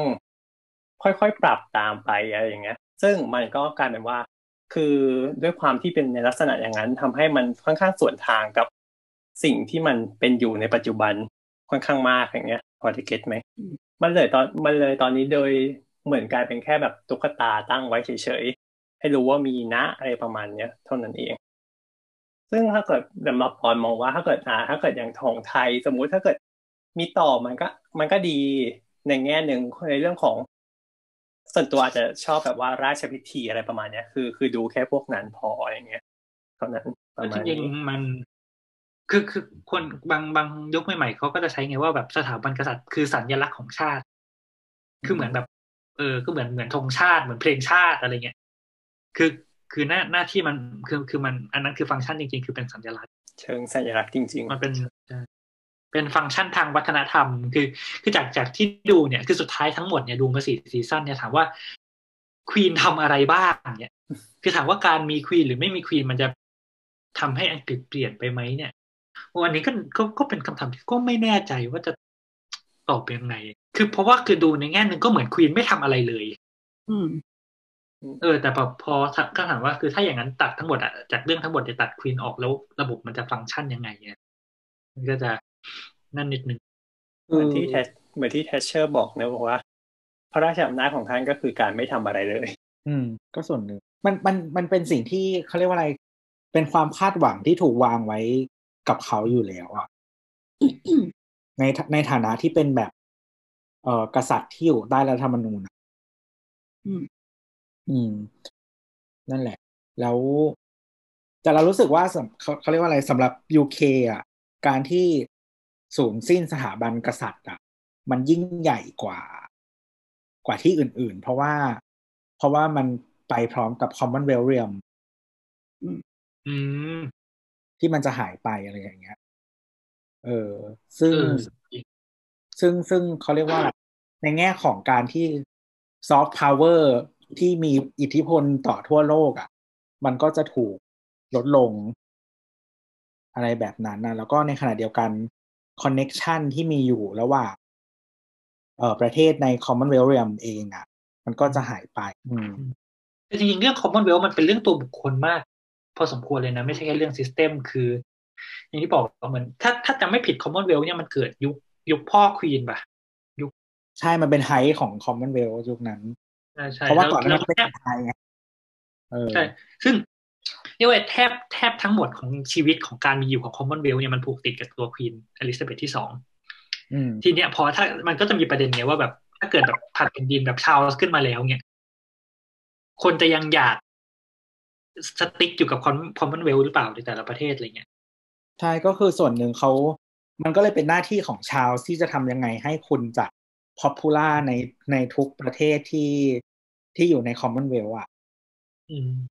เออ แล้วมัน แต่ว่าเหมือนออสเตรเลียเขาทำ referendum ปะว่าถ้าไม่ใช่ทำอะ คือสรุปแล้วว่า ถ้าเกิดว่าควีนตายก็คือบายจ้า คือมันมี referendum ที่บอกว่าจะเอาควีนหรือไม่เอาควีนอยู่ แต่ว่าไอ้เลเวลนั้นน่ะ น่าจะยังไม่มีนะอ๋ออาจจะมีโพลอะไรอย่างนี้ป่ะไม่แน่ใจอืมคือคือคือคือรู้ว่ามันมีการแบบการกำหนดแน่ชัดแล้วแหละว่ายังไงคือถ้าควีนควีนตายปุ๊บ ชาวจะขึ้นมาเป็นเป็น head of commonwealth ต่อแมันเป็นอย่างนั้นอยู่แล้ว เพียงแต่ว่าชาลส์มีโอกมีสามารถ abdicate แล้วส่งบัลลังก์ต่อให้ลูกได้ไงอืมคือมันก็เป็น option ที่ คือจริงๆ คือพอมันมีคนพูดว่าวิลเลียมมอ popular ใช่ไหมแบบ แบบว่า popular มากกว่าแล้ว คือการที่คุณอยากจะ keep สิ่งนี้ไว้อะ มันก็คือ price มันก็คือราคาที่คุณต้องจ่ายอะ อืม อืม เพื่อให้มันยังมีสิ่งนี้ต่อไป อะไรอย่างนั้นน่ะ ซึ่งก็เป็นก็เป็น option หนึ่งถ้าแต่จะแบบ จะจะอยู่ดีๆกษัตริย์จะ abdicate เฉยๆ ด้วยเหตุผลว่าตัวเองไม่ popular มันก็มันก็เป็นเหตุผลที่แปลกพอสมควรคือจริงๆเขาคงไม่พูดแบบนั้นน่ะ แต่ว่าคืออย่างอย่างควีนที่เนเธอร์แลนด์ที่แอปพลิเคทไปก่อนหน้านี้เขาก็แค่บอกว่าเขาแก่แล้วค่ะค่ะค่ะอืมอืมอืมเหมือนสเปนเหมือนกันเออเพราะว่าคือยังไงดีอะคือกษัตริย์ยุคปัจจุบันกับยุคก่อนหน้านี้คือทุกเกือบทุกสถานเกือบทุกประเทศอะ ตอนนี้อายุกันยืนยาวมาก อืม คือมันมันไม่เคยมีปรากฏการณ์แบบนี้มาก่อนในอดีต เออ ที่คนจะมาแบบอายุแบบแปดเก้าสิบปี เออ ซึ่งยิ่งแล้วยิ่งกษัตริย์เป็นอะไรนะควีนที่เก้าสิบกว่าแล้วใช่ Prince Philip นี่เก้าเก้านะจ๊ะซึ่งคือเหมือนกับว่าในในอดีตอะกษัตริย์มันก็เป็นอาชีพที่ค่อนข้างเสี่ยง หมายถึงว่าเสี่ยงในแง่ของเพราะว่าเขาเป็นผู้นำจอมทัพอะไรต่าง ๆ เงี้ยอืมก็ เออก็มีโอกาสตายค่อนข้างสูง เออมันก็หลาย ๆ อย่างก็ก็เลยแบบอายุไม่ยืนยาวกันขนาดนี้ ซึ่งคือเราก็รู้สึกว่าคือคือสมมุติว่าถ้าเป็นชาวแล้วชาวบอกว่าเออคงปฏิบัติภารกิจได้ไม่เต็มที่ หรืออะไรก็ตามอะ แล้วบอกว่าให้ลูกดีกว่าอะไรเงี้ย มันก็ดูเป็นทางลงที่สวยแต่ขนาดพ่อเขาเองเก้าสิบแปดแล้วเขายังขับรถเองเลยนะๆแต่จริงๆมันไม่ดีไงก็คือสุดท้ายก็คือถึงไม่ให้ขับแล้วไงเออถึงไม่ให้ขับแล้ว เพราะว่าแบบจะเป็นอุบัติเหตุ แล้วคือพอเป็นอยู่ในตำแหน่งที่แบบเนี้ย ก็คือถ้าเป็นอุบัติเหตุเกิดขึ้นอะ มันไม่ดีกับใครเลยสักคนเดียว อืม ประมาณนั้น แต่ก็เข้าใจนะ คนแก่อะที่แบบอยากทำอะไรได้ด้วยตัวเองมันเป็นฟีลลิ่งอ๋อเป็นฟิลหมายถึงว่าเขารู้สึกว่าเขาก็ไม่อยากจะแก่แบบยังไงอืมทำไมรู้สึกไม่ได้ไปไม่ได้ยินประโยคนี้นานละ นั่นแหละครับส่วนความเห็นเราก็ไม่ให้ดีกว่า ให้เธอ เดี๋ยวจะผิดกฎหมายทำไมโอ้โหพูดพูดในแค่กรอบกฎหมายอนุญาต คือโดยหลักการทั่ว ๆ ไปอะ การมีการมีผู้ที่อยู่เหนือกฎหมาย แล้วก็เกิดมาพร้อมอภิสิทธิ์ทางกฎหมายมันคือขัดหลักการประชาธิปไตยโดยตัวเองอยู่แล้วเขาไม่ได้อยู่เหนือกฎหมายเว้ย ไม่ได้อยู่ในกฎหมายแต่มีเขากฎหไหนมายที่ป็เขาไหนเดี๋ยว พูดถึงเขาหน่อยฮะหมายถึงควีนใช่ไหมไปถึง อันนี้เป็นหลักการทั่วๆไปของของของอะไรแบบนี้ เออ เออ เพราะฉะนั้นน่ะมันคือ ไม่ว่าอย่างไรก็ตามเขาก็จะต้องอยู่ใต้รัฐธรรมนูญ แต่ขัดรัฐธรรมนูญข้อแรกที่บอกว่าทุกคนเท่ากันนะนี่ไงตะกี้ตะกี้ที่ใครบอกว่า ไม่ได้เป็นมนุษย์ไง ที่ไว้บอกไงอ๋อเป็นสัตว์ประหลาดเออมิโนทอร์ยังไงนะ ขอโทษทีที่ขัดจังหวะเอาต่อเอาต่อ ก็คือหมายถึงว่า คือคือโดยโดยตรรกะแล้วเนี่ยอืมเรารู้สึกว่าการที่มีมีใครก็ตามที่เอ่อได้รับสิทธิพิเศษทางกฎหมายอะไรแบบเนี้ยเออมันก็คือขัดกับความเท่าเทียมของของของมนุษย์อะอืมอืมเพราะฉะนั้นมันเป็นสิ่งที่ไม่เป็นประชาธิปไตยอยู่แล้ว โดยตัวมันเองอืมอืม แต่ว่าจริง ๆ ก็มีประเทศที่เขามีทางออกให้กับสิ่งนี้ก็คือ อย่างเช่นว่าเขามองว่าการที่มีสถาบันกษัตริย์อะมันเป็นประชาชนอะ delegate power as อะหมายถึงว่าที่เป็น citizen อะ ให้กับสถาบัน แต่มันมาพร้อม condition ที่ว่าประชาชนอะ เลือกที่จะเอ่อไม่ให้มีสิ่งนี้เมื่อไหร่ก็ได้อืม ซึ่งบางประเทศเขาใส่สิ่งเนี้ยลงไปในกฎหมายเราอยากมีรัฐธรรมนูญแบบนั้นบ้างจัง ซึ่งเหมือนก็คือครับ คือคือบางส่วนเนี่ย กฎหมายอะไรแบบเนี้ยมันเกิดจากการประนีประนอมระหว่างทางสถาบันกับผู้ที่ร่างกฎหมาย แล้วก็ผู้ที่เป็นตัวแทนประชาชนว่า เออเหมันสร้างออปชันไว้ให้เพื่อจะบอกว่าแบบววันไหนที่ประชาชนเห็นว่าสิ่งนี้มันไม่ไม่ไม่จำเป็นอีกแล้วอะอืม เราก็มีออปชันที่จะใช้เสียงของเราได้โดยการเปลี่ยน power ที่เราให้คนคนเนี้ยหรือตระกูลนี้เนี่ยไปให้คนอื่นหรือไปทำอย่างอื่นได้อะไรแบบนั้นอืมซึ่งหลาย ๆ ประเทศที่มีการเหมือน ก็ไม่ใช่ปฏิวัติเนาะหมายถึงว่ามีการปรับรูปแบบของอำนาจ หรือรูปแบบการปกครอง ก็มีสิ่งนี้เขียนลงไปในกฎหมายเหมือนกันแต่ว่าส่วนตัวก็อืมยังไงดีล่ะ ถ้าถ้าถ้าถ้ามีประชามติแล้ว คนส่วนใหญ่คิดว่า การมีสิ่งนี้มันดีอะ เราก็โอเคนะอืมเออ เพียงแต่ว่าถ้าอยากให้ทุกคนอยู่ใต้กฎหมาย ทุกคนต้องมีความรับผิดชอบ แล้วก็มีอะไรแบบเนี้ยต่อทุกสิ่งที่มันเกิดขึ้น แล้วเราก็รู้สึกว่ามันควรเขาควรจะกลายเป็น เออเขาเรียกว่าอะไรอะ เหมือนเป็นเหมือนเป็นเป็นพนักงานของรัฐหนึ่งคนน่ะ ที่เขามีหน้าที่ตรงนี้อะอืมโอเคเออ เพราะว่าอย่างเช่นหน้าที่ของเขาคืออะไร อย่างเช่น การแบบเป็นภาพลักษณ์ของประเทศเป็นสัญลักษณ์หรือเป็นอะไรแบบเนี้ยมันคือเหมือนงานหนึ่งของของรัฐที่มันต้องทำอะอ่าเออ แล้วเขาก็ต้องต้องมีความรับผิดชอบต่อหน้าที่การงานอันนี้มี KPI ชัดเจนถูกอืมอะไรแบบนั้นนั่นแหละทำงานให้เหมาะสมกับเงินเดือน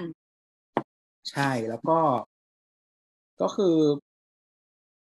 คือหลาย ๆ อย่างมันก็เป็น เป็นเป็นทรัพย์สินของประเทศอย่างอย่างเช่น วัดวังอะไรอย่างเงี้ยเนาะอืมอืมเพียงแต่ว่าเขาให้ก็คือให้คุณอยู่เฉยๆตามตามก็เหมือนบ้านพักอะอ่าบ้านประจำตำแหน่ง ใช่เพียงแต่ว่าคือตำแหน่งคุณมันแค่ for life ไงคุณก็อยู่ตั้งแต่เกิดจนโตก็ไม่เป็นไรอืมอะไรแบบนั้นครับใครสักคนพูดปิดเถอะเอ่อมาตราอะไรนะเมื่อกี้ก็วันไม่นี้เราพูดถึถึงงครับบุกต่างประเทศนะฮะไม่ไม่ไม่มีการผิดกฎหมายอะไรด้วย ในเยอรมันกฎหมายอะไรแบบนี้ไหมคะ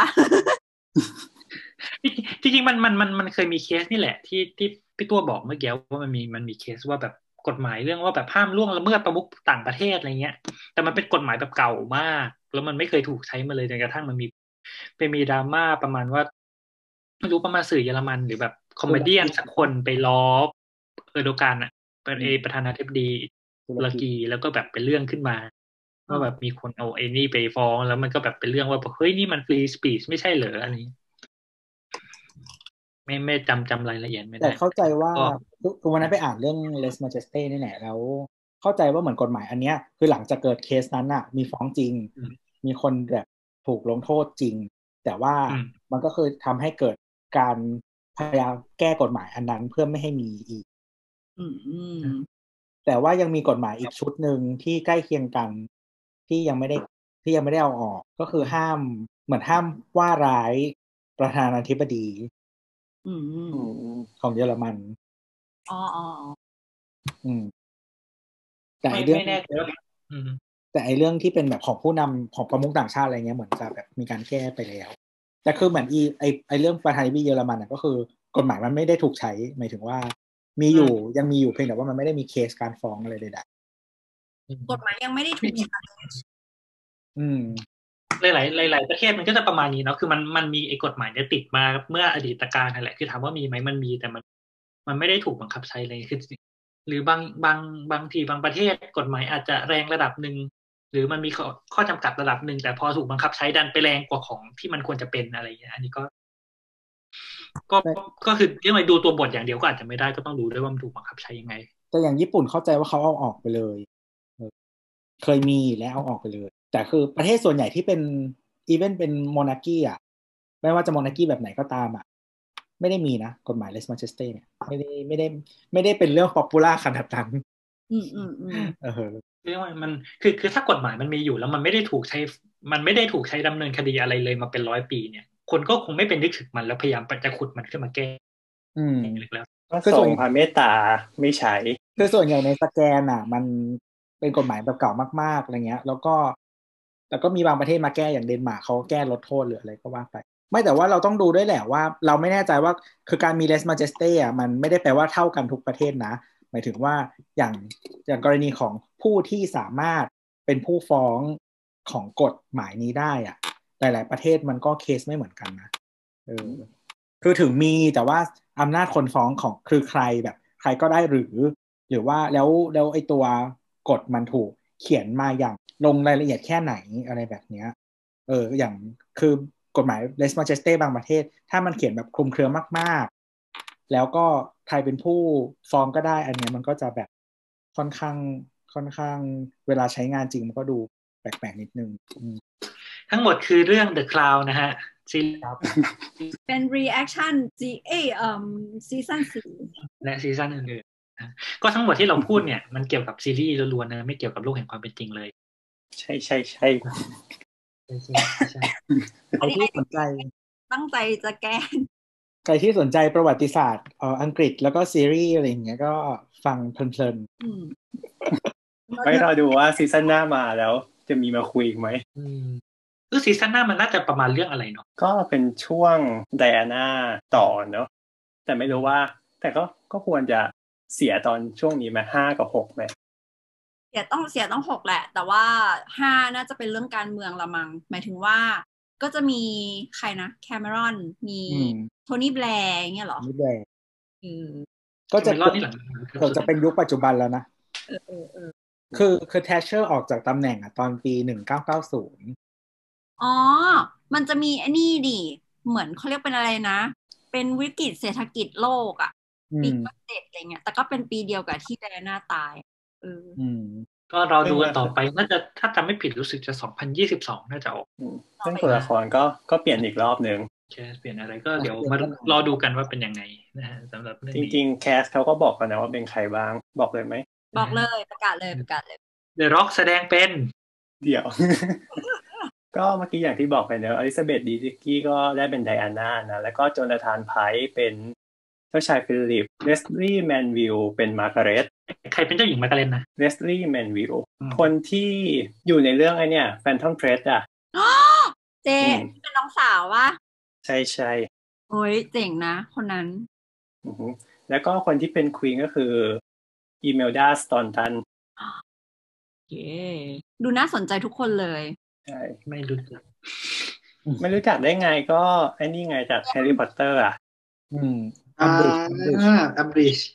ถูกต้องคนนั้นแหละ เป็น queen ตายตายตายแม่บ้านกริฟฟินดอร์ฐานจำไม่ได้แต่คือเหมือนพอพอมันเป็นซีรีส์ที่สร้างที่อังกฤษใช่ไหมแล้วก็แคสก็คือเป็นแบบบริกหมดอะอืมก็คือพูลนักแสดงมันก็จะเล็กลงแล้วเราก็จะเห็นคนซ้ำขึ้นมาเกิดขึ้นกับใช่เรื่องอื่นๆที่เป็นแบบบริกอะไรแบบเพราะว่าปกติฮอลลีวูดเขาจะแคส คือแคสเขาจะกว้างกว่า แล้วก็จริงๆ พวกนักแสดงออสเตรเลีย แคนาดา หรือบริตเองก็ไปอยู่ฮอลลีวูดด้วย มันก็จะแบบคนผสมไปหมดเลยเออแต่พอที่ที่อังกฤษอย่างเดียวก็จะแบบแคสมันก็จะแบบแคบๆหน่อย น้อยลง ถ้าเกิดไม่ใช้แคสตรงก็จะโดนด่าอีก อืมนั่นแหคือละเราว่าจริงก็ประมาณนั้นๆประเทศคนต่างชาติดูอะอาจจะไม่เท่าไหร่หรอก แต่ว่าคนในในเกาะเองเขาอาจจะไม่ชอบเขาเขาอาจแบบ กระแนกกระแหนอะเออ เรารู้สึกว่าอย่างนั้นนะอืม ก็เป็นไปได้ แต่คือเรื่องสำนงสำเนียงอะไรอย่างเงี้ย เราว่ามันก็มีผลอ๋ออืม คือคือมีคนพูดว่าเขาว่า เออพวกพวกแบบนักภาษาศาสตร์บางคนเขาก็บอกว่าคือแบบอเมริกัน accent อะมันคือ no accent อะงงปะงงว่า no accent ปะงงคือ คือการที่การที่บอกว่า no accent อะ ก็คือลองเทียบกับเวลาร้องเพลงอะ อ่าฮะเวลาทุกคนร้องเพลงอะสำเนียงมันจะคล้ายอเมริกัน accent หมดอ่าเพราะจริง ๆ แล้วอะมันคือมันเป็น neutral มันไม่มี accent อืมเออแม้แต่ร้านเวลาเขาร้องเพลงเขาก็ยังมี accent นะ แต่นักร้องบริดหลาย ๆ คนอะ เวลาร้องอะก็คือไม่มีคือสำเนียงบริดมันหายไปแล้ว เวลาร้องอะอ๋ออ่าเอฮะอก็เลยเขาก็เลยบอกว่าสำเนียงอเมริกันอะ อเมริกันในที่นี้ก็ไม่ใช่ South นะ เออเออเป็นไม่สใช่ไตเซาล์มันน่าจะเป็นแนวแบบ East อะเออ นิดนึงก็ที่ที่เราคุยคุ้นเคยกันน่าจะแนวแบบ แถวดีซีอะไรอย่างงี้ป่ะบอสตันใช่ก็คือแบบนิวยอร์กบอสตันหรืออะไรอะไรแนวเนี้ยไม่ได้แบบไอ้นี่มาก หรือว่า แต่จริงๆเราว่า Midwest กับ East อะค่อนข้างคล้ายกันอืมเออ ก็ประมาณโซนโซนนั้นอะไรเงี้ย แต่ถ้าถ้าเซาก็คือโอ้ตอนเราตอนเราไปเราก็ฟังรู้เรื่องคนเซาอะ เออประมาณนั้นเป็นไม่ใช่ไม่ใช่สำไม่ใช่สำเนียงที่ที่อยู่ในมีเดียเท่าไหร่ก็จะแบบฟังยากอะไรแบบ ซึ่งซึ่งคือการที่พอเป็นฮอลลีวูดอะแล้วคนจะพูดสำเนียงอเมริกันอะมันก็จะง่ายกว่า อ๋อเอออ่าอ่าเอออะไรอย่างนั้น หรือหรือบางทีเขาก็หนังฮอลลีวูดสมมติถ้ามี action ก็จะให้คนอังกฤษเป็นตัวร้ายก็โอเค ก็เอาคนอังกฤษเป็นตัวร้าย ชอบเหลือเกิน หน้าพี่ทอมลอยมา อืมอะไรแบบนั้นนั่นแหละครับก็มันมีครับนิดนึงยังไม่จบอีกนิดนึงคือมันมีความน่าสนใจอย่างหนึ่งของซีซั่นห้ากับหกเพราะว่าด้วยตัวคนเขียนบทก็คือปีเตอร์มอร์แกนแล้วก็คือเคยเขียนเรื่อง The Queen ตอนปี 2006 ซึ่งในเรื่อง The Queen เนี่ยก็คือเป็นเรื่องที่ช่วงที่ไดอาน่าเสียอืมมันก็จะมีความอาจจะอืมทับกันของเรื่อง ซึ่งคนเขียนคนเดียวกัน แล้วก็มาทำเหมือน จะซ้ำเดิมอีกรอบหนึ่งอืมอืมอืมก็ดูว่าแบบเขาจะทิศทางไปทางไหนรอดูครับครับโอเคดีดีแต่ยอมรับคนเขียนบทเรื่องนี้กราบสามครั้งไม่แบบอืมถ้างั้นเราปิดรายการกันไหมฮะครับนะฮะเปิดเราต้องยังไงต้องฝากรายการกันไหมเนี่ยเดี๋ยวนี้เรายังฝากรายการกันอยู่หรือเปล่าได้สองกันตรินฝากสิคะ ครับผมก็ เอ่อถ้าอยากติดตามในรายการอื่นๆนะครับ สามารถฟังได้ที่รายการเสาร์เสาร์นะครับ ออกอากาศทุกวันเสาร์นะครับ แล้วก็รายการ Tech Jock นะครับ ออกอากาศทุกวันศุกร์นะครับคุณหมอค่ะออกอากาศทุกวันอังคารค่ะ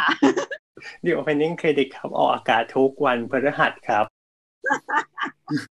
แล้วก็หลัดผักไม่ออกอากาศละครับ จะออกอากาศอีกรอบเมื่อไหร่ก็ไม่รู้ตลอดถ่ายเดี๋ยวจะมีรีรัน EP เก่าๆไงก็ทวิต EP เก่า ครับผมก็ไปในส่วนอื่นทุกทุกรายการก็ไปย้อนฟังได้ที่สามโคกเรดิโอนะๆตามแพลตฟอร์มที่ทุกคนใช้เป็นประจำวันก่อนมีคนมีคนมาถามใน เอ่อคุณหมอขาด้วยตรินไม่อยู่ซะแล้ว ว่า เออทำไมทำไมสามโคกเรดิโอไม่มีใน SoundCloud คะอืมอยากตอบไหมอะทำไมสามโคกเรดิโอไม่มี SoundCloud เพราะว่า เพราะว่า SoundCloud มันมันมันเป็นไม่ใช่แพลตฟอร์มสำหรับแพลตพอดแคสต์เออ คือมันปล่อยพอดแคสต์ออกแต่มันรับเข้าพอดแคสต์ไม่ได้อะไรอย่างเงี้ย แล้วก็ แล้วก็คือปกติพอดแคสต์อะมันจะต้องเขาเรียกว่าอะไร มันจะต้องส่งผ่านสิ่งที่เรียกว่า RSS feed นะครับ ถ้าใครไม่รู้จักก็ไป Google แล้วกันเขียนอธิบาย ก็ซึ่งซึ่งมันทำให้